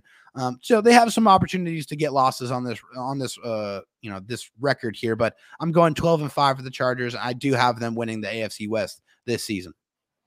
All right, you've been listening to David Droegemeier, the co-host of the Locked On Chargers podcast. You can get that podcast wherever you get your podcast, and you can catch him right here on YouTube. Just type in Locked On Chargers, and you can find David on Twitter at Dro Talk S D. Once again, that's D R O T A L K S D. David, thank you very much for taking time out of your busy schedule to join us. We love listening to you. You guys put out great content, and let's do this again at some point during the season, okay? Absolutely. You guys let me know. I'll be happy to come back. All right. Take Thanks, care, David. David. Much continued success. Thank you, guys. You too. Bye now. All right, bye now. All right. Once again, that's David. On, you can check out the Locked On Chargers podcast. You know, wherever you get your podcast, YouTube, you know, Google Play, Spotify, mm-hmm. wherever you get your podcast. And uh, let's finish up here. We got a couple minutes left, so let's finish up before okay. we got to go to our last break. Now, this, the whole thing with the uh, the West is going to be interesting because it's going to de- really going to depend on who can avoid injury, any major injuries, who can kind of be consistent throughout the season.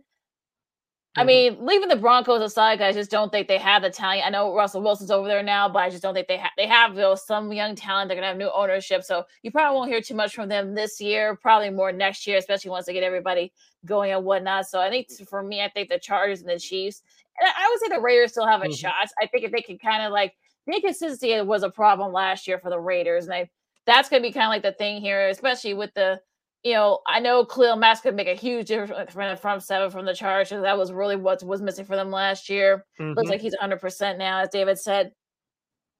I think the Chiefs will take a step back. I, I think, you know, not having Tyreek Hill there, I think that's going to be kind of like the thing.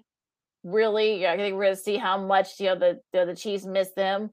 I'm not going to remember that defense carried in the middle part of that season last year when they struggled on offense. Right. That's true. But again, you know, that that's sort of like, you know, could, you know, they lost a couple of guys mm-hmm. in that defense too. So let's, yeah. you know, let's, let's sort of, sort of, you know, it all kind of evens out. So I'm thinking that maybe the Chargers could end up sneaking in. If they don't do the same things they did last year, the Chargers could, you know, snatch the uh, division away from the Chiefs. But like David said, un- until someone does beat them, I think it is, I know I'm not going to say it's the Chiefs division to win, to lose, I should say, but mm-hmm. you know, they, I think they could probably end up losing a division if certain parameters, certain breaks go, you know, come to certain, you know, folks' way.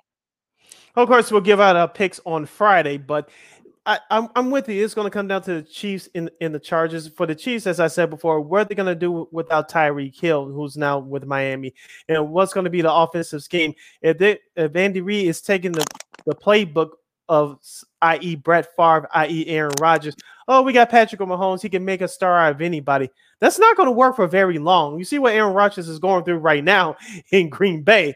And you saw what happened with Brett Favre, especially in the middle to the last part of his career. You can't make uh, a great wide receiver out of anybody. You're a great quarterback, but you got to have talent at the wide receiver position. I'm interested to see what happens with that. For the Chargers, like you said, Khalil Mack is out of Chicago. He's out of that toxic environment. Now he's with the Chargers. He's going to have a new and fresh start. He says has some minds left on those sides. We'll see how that goes. But I'm rich, really interested to see what's going on with the Raiders. Like you said, they're going to put up a lot of points, but can they stop somebody defensively? They did that in part, especially during the second half of last year. But Max Crosby, as you mentioned, one of the best young pass rushers in the game. I like Jonathan Abrams personally as a member of that secondary back there for the Raiders. Remember, they had problems in the secondary last year. So he was one of those picks from that Khalil Mack trade from a few years ago. So let's see if he can turn around and have a big year. So I think it's going to come down to the Chiefs and Chargers, but my wild card team is the Raiders. If they can get it together defensively, especially in that secondary, and still a couple wins, especially on the road, uh, they're really going to make this A F C West division very, very interesting. Could be an interesting division, nonetheless, at A F C West. So we'll, uh, like I said, we'll have our uh, predictions next Friday. So that's mm-hmm. going to be really interesting there. Now we're going to take a really quick break. Of course, you know, we're going to recap week zero of the college football season, some interesting surprises, and preview some of the games that are going to be coming up, you know, before Friday, because there are going to be a couple of games coming up there too.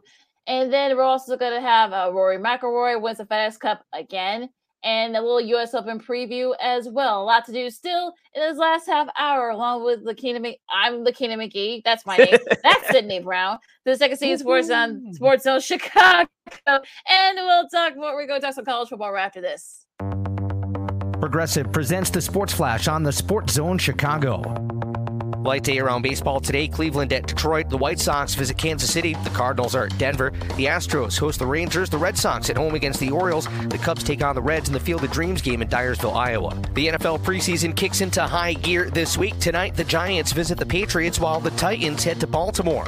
Tomorrow, the Falcons visit the Lions. The Browns are at Jacksonville. The Jets visit the Eagles. The Cardinals at Cincinnati. The Packers are on the road at San Francisco on Saturday. Carolina at Washington. Kansas City at Chicago. The Bills host the Colts. The Bills the current favorite to win the Super Bowl. The Seahawks visit the Steelers. It'll be the Dolphins at Tampa. The Texans hosting the Saints. The defending Super Bowl champion Rams battle the Chargers at SoFi Stadium. Denver at home against the Cowboys while the Raiders host the Vikings. For lightning fast sports updates, download the SCORE app. It's free and one of the most popular sports apps in North America. I'm Chuck Sanders. That's the Sports Flash on the SportsZone Chicago. With our newest unlimited plan, everyone's welcome. Introducing Welcome Unlimited from Verizon for just thirty dollars a line per month for four lines with autopay plus taxes and fees. Our best priced unlimited plan ever. Did he say thirty dollars? Yep, thirty dollars a line for the whole family. The network you want, the price you love. Switch to Verizon today. Paper-free billing required. Unlimited five G nationwide four G L T E. In times of congestion, your data may be temporarily slower than other traffic. All smartphone lines on the account must be on Welcome Unlimited and are eligible only for select promotions. Includes domestic talk, text, and data usage only. Data roaming at two G speeds. If this were a Reese's T V ad, you'd be staring at a Reese's peanut butter cup. And sure, my voice is peanut buttery smooth, but still, you need to see the peanut butter cups, right? No? I can really just say Reese's and you'll go get some? Okay. Reese's. Reese's. Reese's. Really working, actually. Reese's. Reese's. This, I'm on to something. Reese's. Reese's. Reese's. Reese's.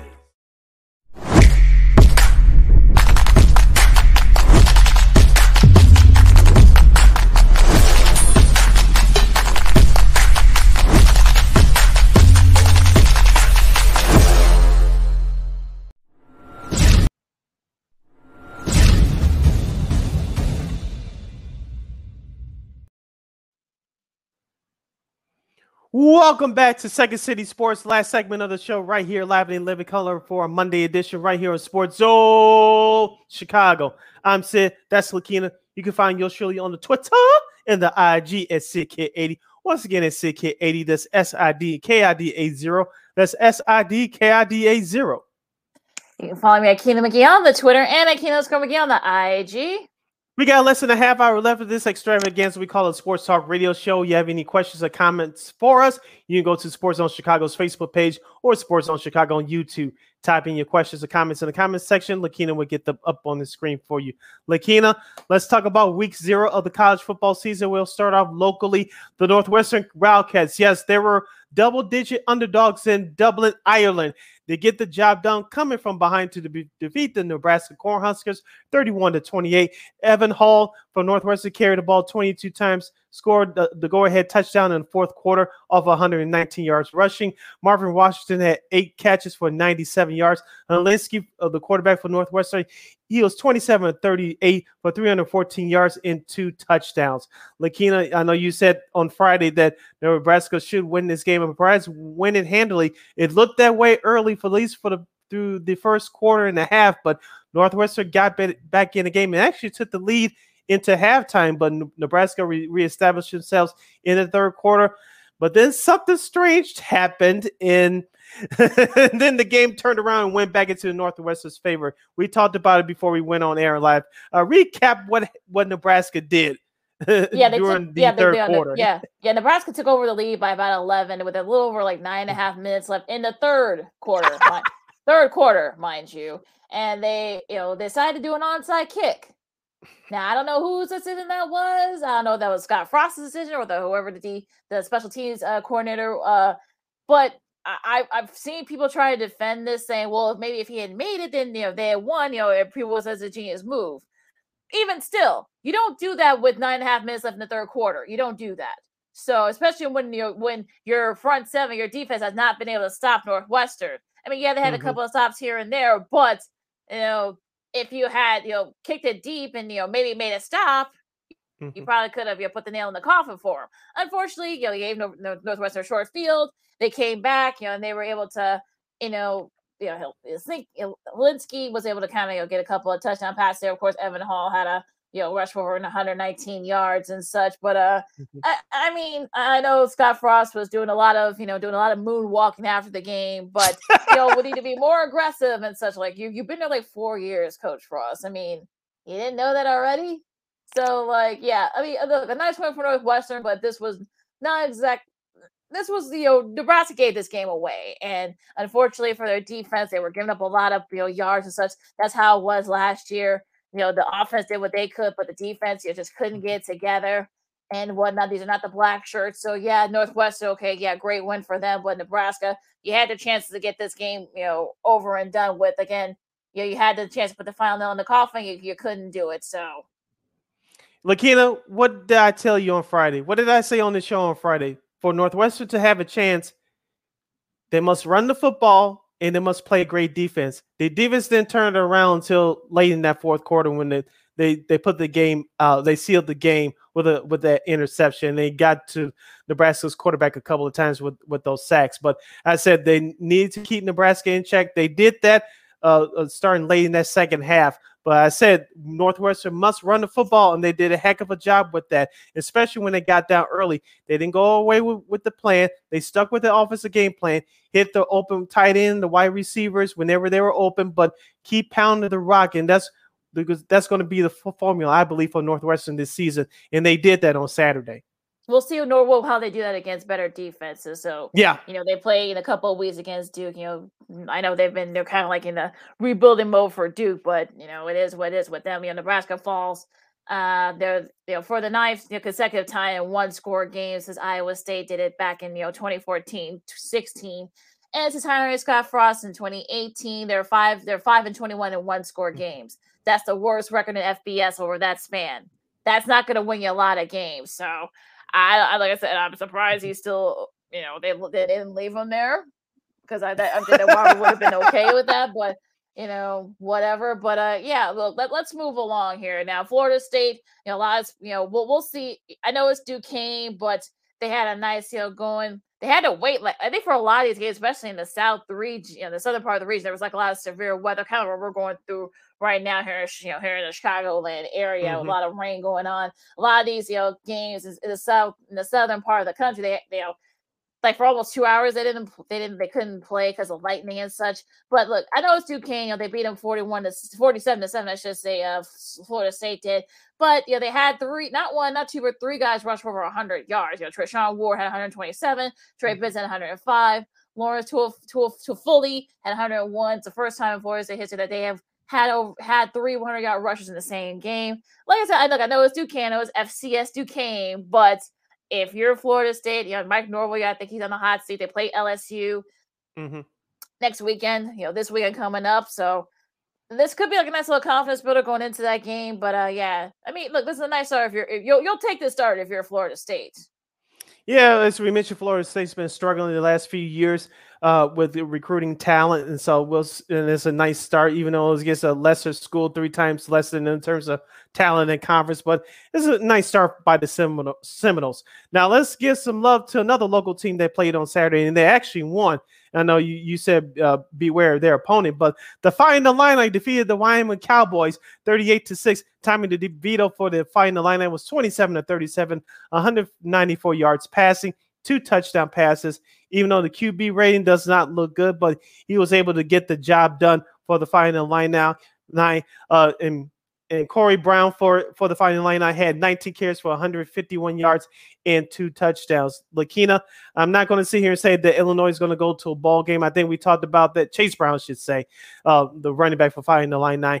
He had two touchdowns, over one hundred yards of rushing. I'm not going to sit here and say they're going to go to a ball game. It is possible, but it's still early. And just like we talked about with the Northwestern a couple of moments ago, we wanted to see them do this against uh, better opponents. Maybe you, you uh, catch a better opponent like they almost did last year at Penn State, off the, off the rails a little bit. So that's how I think that Illinois is going to have any type of success this year. Yeah, I mean, look, they had a nice show. Like I said, you know, Wyoming, Wyoming, I should say, they're kind of, I don't want to say they're rebuilding, but they're sort of like, you know, right there, kind of like, you know, with last year, they had a nice season last, you know, last season. I know, look, DeVito didn't, not his best performance, you know, he threw for one hundred ninety-four yards and two touchdowns, you know, Chase Brown had one hundred fifty-one yards, he's right there kind of like in that Big Ten range, but, you know, look, I mean, you'll take the win if you're Illinois. I mean, yeah, look, you're playing Wyoming, a rebuilding Wyoming, you know, team, you know, traveling cross country and such, so yeah, it, it's fine. I mean, you'll you'll take that, and, and, and that's okay. You know, look, look, that was a good performance by Illinois, and you, you'll take that too. Now, um, North Carolina, again, this was another game in that in the South region that they North had to Carolina, wait. North Carolina, you want your pick? Oh, I'm sorry. Like two out. Well, okay. Shout most out Petey Pablo. Yeah, most people won't get that reference, but yeah. Uh, another, uh, another game they had to wait like almost two hours. And of course, we all, if you guys know the story, what was going on over at Florida A and M and all the weirdness there, I won't rehash it. You know, you can look that up on Google, but uh, you know, Drake May, uh, who is kind of like the heir apparent to Sam Howell, had a pretty impressive showing, two hundred ninety-four yards and five touchdown uh, passes. Omarion Hampton, you know, right there, all A C C. I think he was third team all A C C. He had uh, one hundred one yards and two touchdowns. You know, Drake May, May also had another uh, had a touch, you know, had a uh, you know, rush for fifty-five uh, yards. I mean, yeah, look, it's Florida A and M. They're getting like a nice little seven, you know, figure check. Yeah. But, you know, I know they had to, like I said, they had to wait like two hours and such because of the, the storms. But, you know, a nice show there by North Carolina. And, yeah, I mean, look, again, again, take these at face value and such. I know U N L V looked really good. They had like a little, if you guys saw, they had like a little slot machine celebration, if you saw that after they scored one of their touchdowns. a little, you know, look, it's, it's Las Vegas. And look, people need to kind of lighten up. And look, it's supposed, it's college sports. It's supposed to be fun at the end of the day. So come on now, give them a exactly. little, cut a little slack here. Exactly. A couple other scores to pass along to you from week zero in college football. North Texas defeated U T E P thirty-one to thirteen. And I'm sure Lakina stayed up to watch this one because she's the West Coast college football queen. Uh, Vanderbilt defeated Hawaii by the score of sixty-three ten. Yeah, uh, you know, Timmy Chan, of course, you know, he was right there for the Heisman a few years back, you know, comes back to Hawaii. Again, all the weirdness that happened there. Again, Google it if you want to find out there. uh, I mean, look, you know, Vanderbilt, I mean, they they, only, they they were really close last year. And and Vandy was a favorite, but this was actually the first time where Hawaii was able to play in front of their fans. They, had, they hadn't played in front of their fans in like two years. Mm-hmm. So this was a nice showing there, you know, nice little atmosphere. They had a opening uh, touch, you know, opening a uh, touchdown, but you know, you know, Vandy, I think, you know, kind of woke up a little bit. You know, Mike Wright, who could be right up there for all S E C. He, you know, passed for one hundred forty-six yards and two touchdowns, but he also rushed for even more, one hundred eighty-three mm-hmm. yards and two touchdowns. So, he, you know, in total, he had like three hundred, like almost three hundred thirty yards in total, and more of it was on the Russian side. So he definitely kind of helped that, you know, with Hawaii and whatnot. So, yeah, a nice showing for Vandy. Again, you know, Hawaii is probably, I would say, give him a couple of years, I would say, before. I'm sure Timmy Chan will put his step, you know, his stamp on it and, and in that program and such. So, of course, but yeah, I mean, look, I I, I watched a little bit of it. Our buddy Twan was doing this. Twan Staley, of course, did the same thing. So that's, uh, you know, like I said, a pretty uh, nice showing there for Vanderbilt and whatnot. But going into like some of the other, um, like sixty-three to ten and such. Like, I, I turned it off like by halftime. They had they had scored like thirty-six points in the this the third quarter, so they definitely kicked it into gear there in the second half. But uh, yeah, a couple of other uh, scores there. Uh, Florida Atlantic beat Charlotte forty-three thirteen, and uh, Nevada beat New Mexico State. You know, lightning was an issue for them. It wasn't really rain; it was more lightning, so they had to wait for a little bit there. But uh, you know, twenty-three twelve, Nevada beats the Aztecs there, and going to Thursday's games, yes, there you go. The college week one college football starts on Thursday. Central Michigan and Oklahoma State. That'll be on F S one. The backyard brawls back after over a decade. West Virginia and Pittsburgh. That'll be at six o'clock on E S P N. That should be a fun one. Ball State and Tennessee. That'll be on S E C Network. South Carolina State and U C F. That'll be on E S P N Plus. V M I as they face Wake Forest. Wake Forest hoping to uh, hoping to uh, duplicate what they did last year, you know, playing very well. Penn State and Purdue, uh, also your first Big Ten game, you know, out the gate. Another Big Ten game out the gate as after North, Nebraska Northwestern. Yeah, they're this in prime time on Fox. Fox at seven o'clock. Uh, yeah, P- that big ben- road, big road test with James Franklin company for Penn State. Yeah, we'll see what happens with that. Eastern Illinois, and Northern Illinois, they'll be on E S P N Plus. And on the Big Ten Network at eight o'clock, we'll have New Mexico State traveling to Minnesota to take on P J Fleck, Golden Gophers. I'm really looking forward to that one. Minnesota's a thirty-six and a half point favorite, so Minnesota should have no problem with that. On the Pac twelve Network, however long that network will last, but that's a whole nother mm-hmm. issue. But regardless, mm-hmm. at nine o'clock on the Pac twelve Network, we have Northern, Northern Arizona North, Northern Arizona and Arizona State to take on Herm Edwards, Brian Billick and company in, in the Sun Devils. And on F S one at nine thirty on Thursday, we have Cal Poly at Fresno State. Also, Portland State at, at San Jose State. Our girl Kylan Mills will be doing the sidelines for that game. Uh, on the local, I'm, like, I'm sure like on the local networks too, mm-hmm. if you live out there in Portland and in the Bay Area. So, yeah, those are your week one. Well, we'll preview the other, other games, you know, as we get clo- closer on Friday to the weekend. But, mm-hmm. yeah. College football season, your week one kicks off, you know, on Thursday, officially. All right. You're listening to Second City Sports. We're live in the living corner on a Monday edition right here on SportsZone Chicago. I'm Sid. That's Lakina. Lakina, before we get to Old School T V Monday, uh, Serena Williams will uh, play in her match. Uh, this is her farewell tour as the U S Open kicks off tonight, the tennis tournament up there in Flushing, New York. Uh, what do you expect to see from, from her? Do you think she'll win it all, or do you think she'll have one of her famous late early exits? Yeah, it'll be interesting to see. I mean, I know the crowd's going to be behind her. I know they love her there at the U S Open. She won her first Grand Slam title at the U S Open in ninety-nine, so it's going to be interesting to see. I'm sure there's going to be a lot of people going to be cheering for her. Folks are hoping for kind of like the Jimmy Connors type run. So we'll see what happens there. Uh, she, you know, Kavinovich, you know, that's who she plays. And I, I, I'm sure there's gonna, I'm, not, I'm sure she knows that I'm talking about Kavinovich. Well, I'm sure she knows there's going to be a lot of people, you know, a lot of folks going to be going against her. They're going to be cheering for Serena. We'll see how she handles that. So it'll be interesting to see how all that, you know, all that plays out. Um, I know Coco Gauff is on court right now as we speak.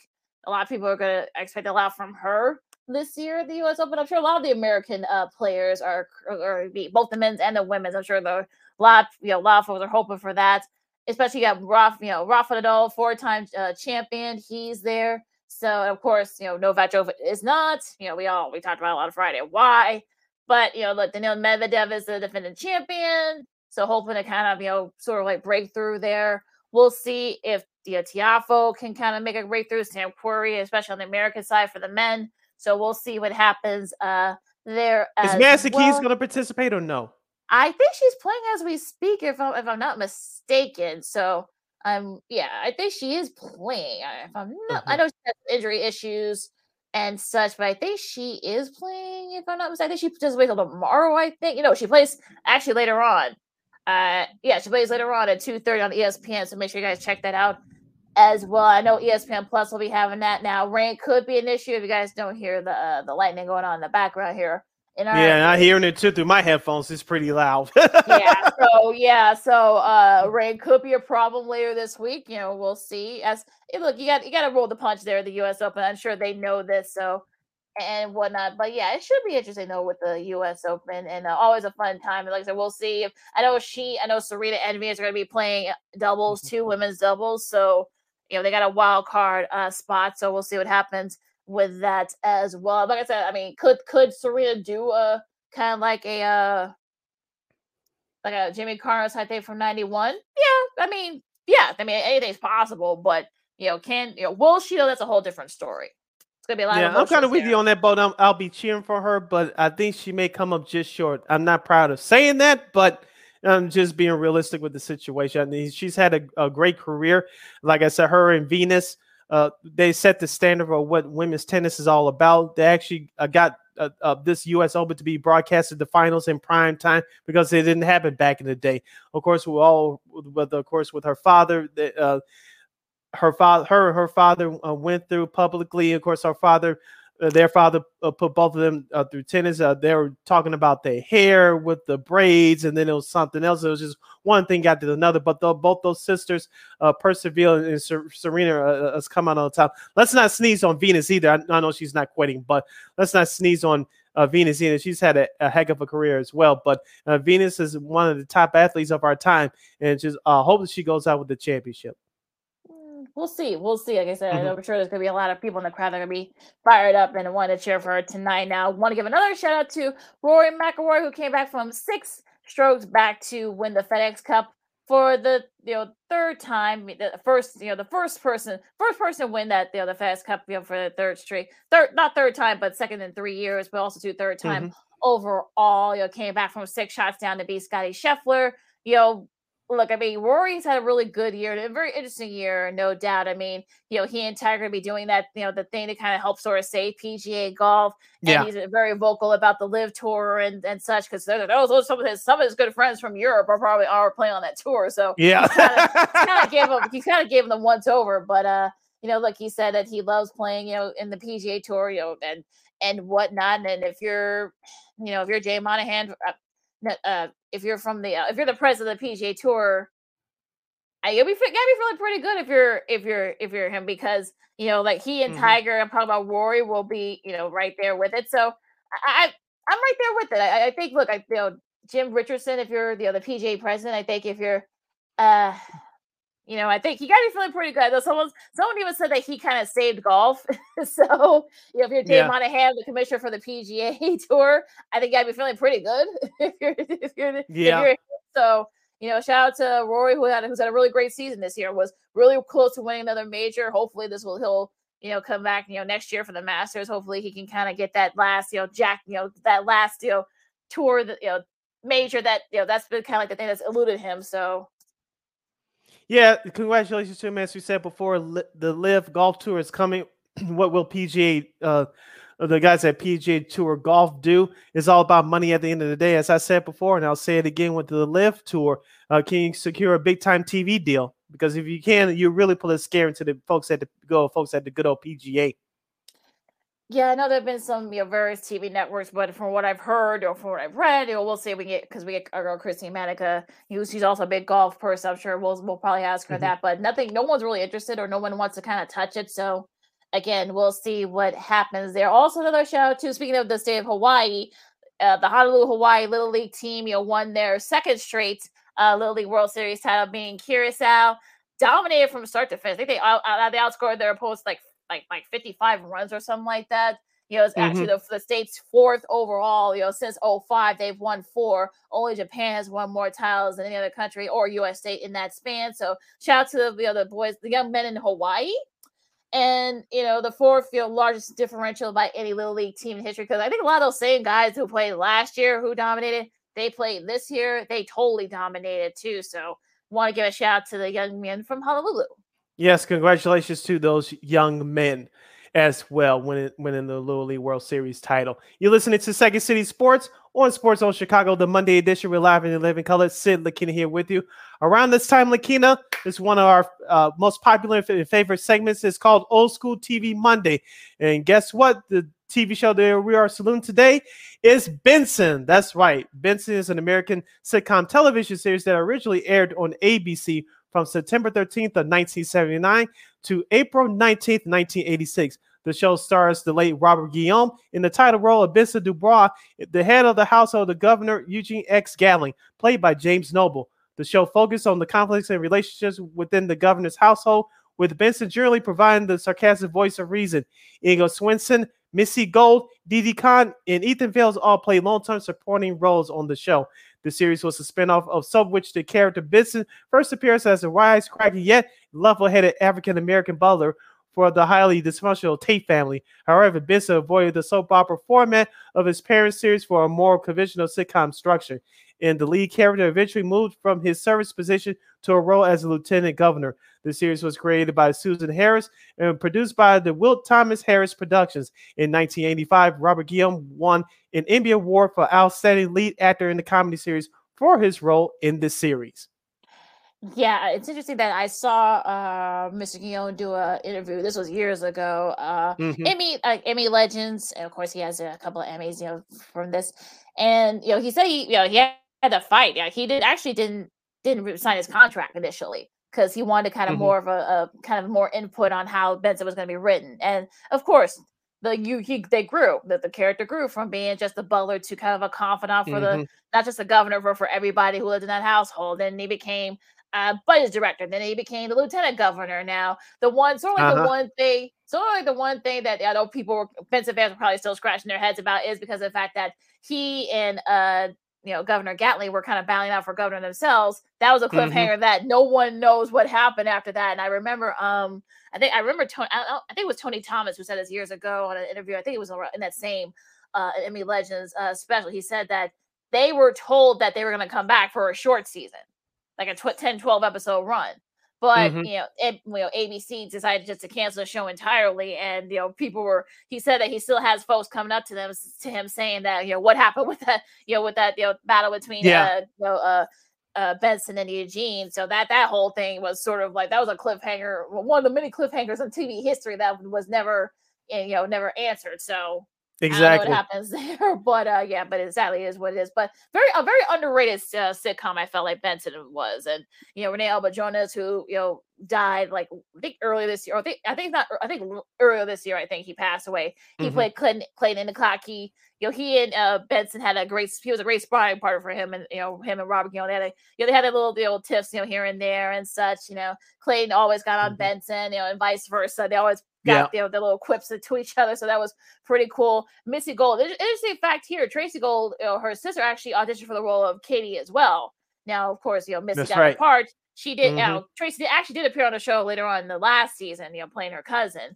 Um, but you know, James Noble, who was a great comedic actor, you know, I think very underrated. You know, he had to play like a very like you know absent-minded. You know, he was kind of like.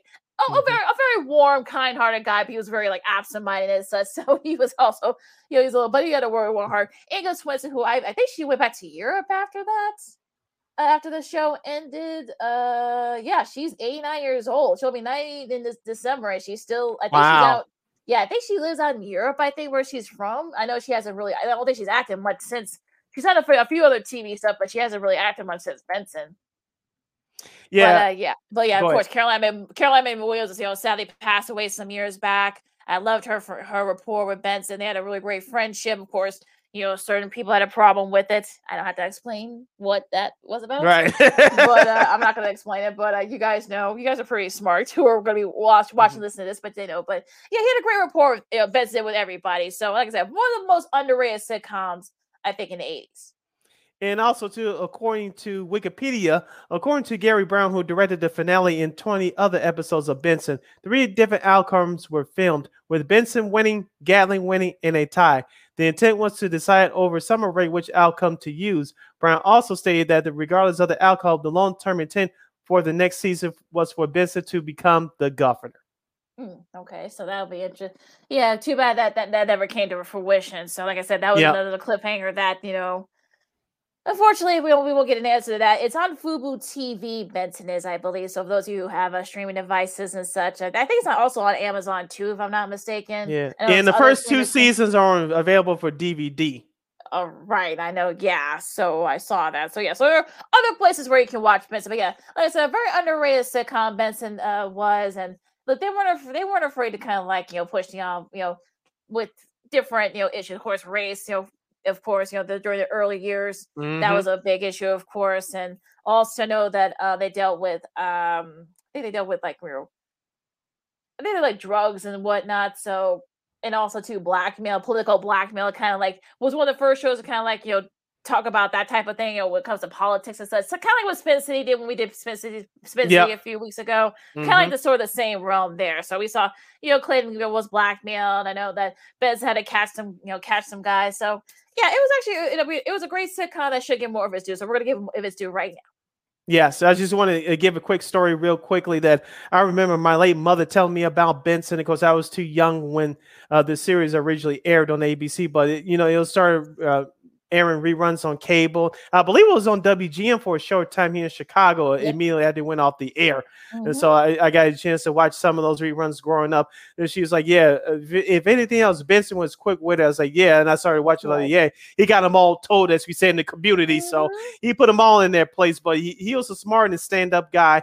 And Robert Guillaume, I know we lost him a couple years ago, but uh, I, he was great in other T V shows and movies that he was in. He He was he, he was my favorite in the movie Lean on Me. Him and Morgan mm-hmm. Freeman went back and forth at it. Yep. Yep. You think you bad, don't you? Oh yeah. If he, you remember that scene in Lean on Me, at yeah, the, he, yeah, that um, what's his, uh, Joe Clark had to apologize. Yes, yes yeah. Well, yeah, that was, I'm, I'm sure that pained uh, uh, Joe to have to do that, but uh, yep. yeah, I mean, like I said, I mean, like very, like I said, a very underrated uh show that was, you know. Doesn't really get a lot of its due because of I don't know why, but you know, yeah, they made it like like you said, so they made it like totally different. And I think Robert Guillaume had to fight for that to make it completely different than what you know soap was. So he didn't want to kind of like mm-hmm. play that same character. So they made it smarter, you know, they obliged. And I know I think I heard her, I remember Tony Thomas, you know, who's the, the son of the late great Danny Thomas. I remember he said that uh that yeah that that you know they, they he actually uh, he and his uh production producing partners agreed that you know what you're right. So and they You know, I know Susan Harris was also champion in that particular format, too. So yeah. they went with a more conventional sitcom format, and you know, the rest was history. Yep. So we salute the great sitcom A B C television, Benson. So that's our salute for Old School T V Monday is Benson. All right, Lakina, let's close this show out, and let's take it home. Follow me at Keena McGee on the Twitter, and at Keena underscore McGee on the I G. You can follow yours truly, Sydney Brown, on the Twitter and the I G as we hear thum- thunder rumbling again at at Sick Hit eighty. Yeah, it's time for us to go. Yeah, you can follow me on the tw- exactly. You can follow me on the Twitter and the I G at Sick Hit eighty. Once again, that's Sick Hit eighty. That's S I D K I D A zero. That's S I D K I D A zero. Real quick, quickly, Keena. My late mother was just like that old school joke that D L comedian D L Hughley did many years ago. And yeah. when it started thunder and lightning, uh, Sid cut off everything. Why? You're running out my light bill. Was your mother like that? No, no, she's not like that. She, she, she always says, look, just don't make sure you don't test out. So it's hilarious. it, could, it could be raining for five minutes. I'm watching T V or playing video games. Shut everything off, Sid. Why? You're running out my light bill. Okay. Anyway, continuing. Make sure you uh, download that SportsZone Chicago app, and make sure you follow SportsZone Chicago on all social media platforms on Facebook, Twitter, Instagram, and YouTube. Once again, SportsZone Chicago on Facebook, Twitter, Instagram, and YouTube. You can catch our podcast at WARR on Anchor. We're available on all podcast platforms, including that iHeartRadio app. And make sure you follow WARR Media at W A R R Media on Facebook, Twitter, Instagram, and YouTube. And thank you very much in advance for your support. Like, share, subscribe, and tell your friends. Yeah, smash that like button and share this program to any and everybody you know. Tell them that Second City Sports is live and on the air every Monday, every Friday from noon to two p.m. Central Standard Time right here on SportsZone Chicago. One more again. Let's begin. Oh, sorry. My bad. I know we got to go, but you can get Second yeah. City Sports every, live and in living color every Monday, every Friday from noon to two p.m. Central Standard Time right here on SportsZone Chicago. And let us remind you one more again that you can catch SportsZone Chicago. It's, it's available now on Roku T V.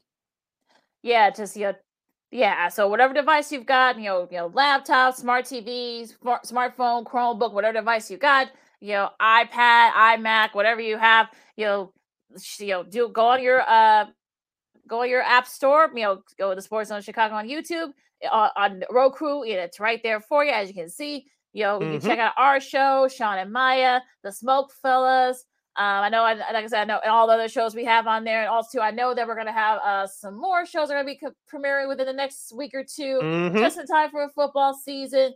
So uh, yeah, so go tell your friends and uh, make sure you guys support us. Yes, for Lakina, I'm Sid. You've been listening to Second City Sports on SportsZone Chicago, and we will catch you on Friday, Friday, Friday, Friday. All right, go Sox. Y'all better get it together or else. Holla. And also, too, also a good luck, but also a good luck to the other, you know, the Sky. They lost their opener against the mm-hmm. Connecticut Sun last night. Hopefully, you know, the good news is it's a best of five. So hopefully they can get back going. You know, they play again tomorrow.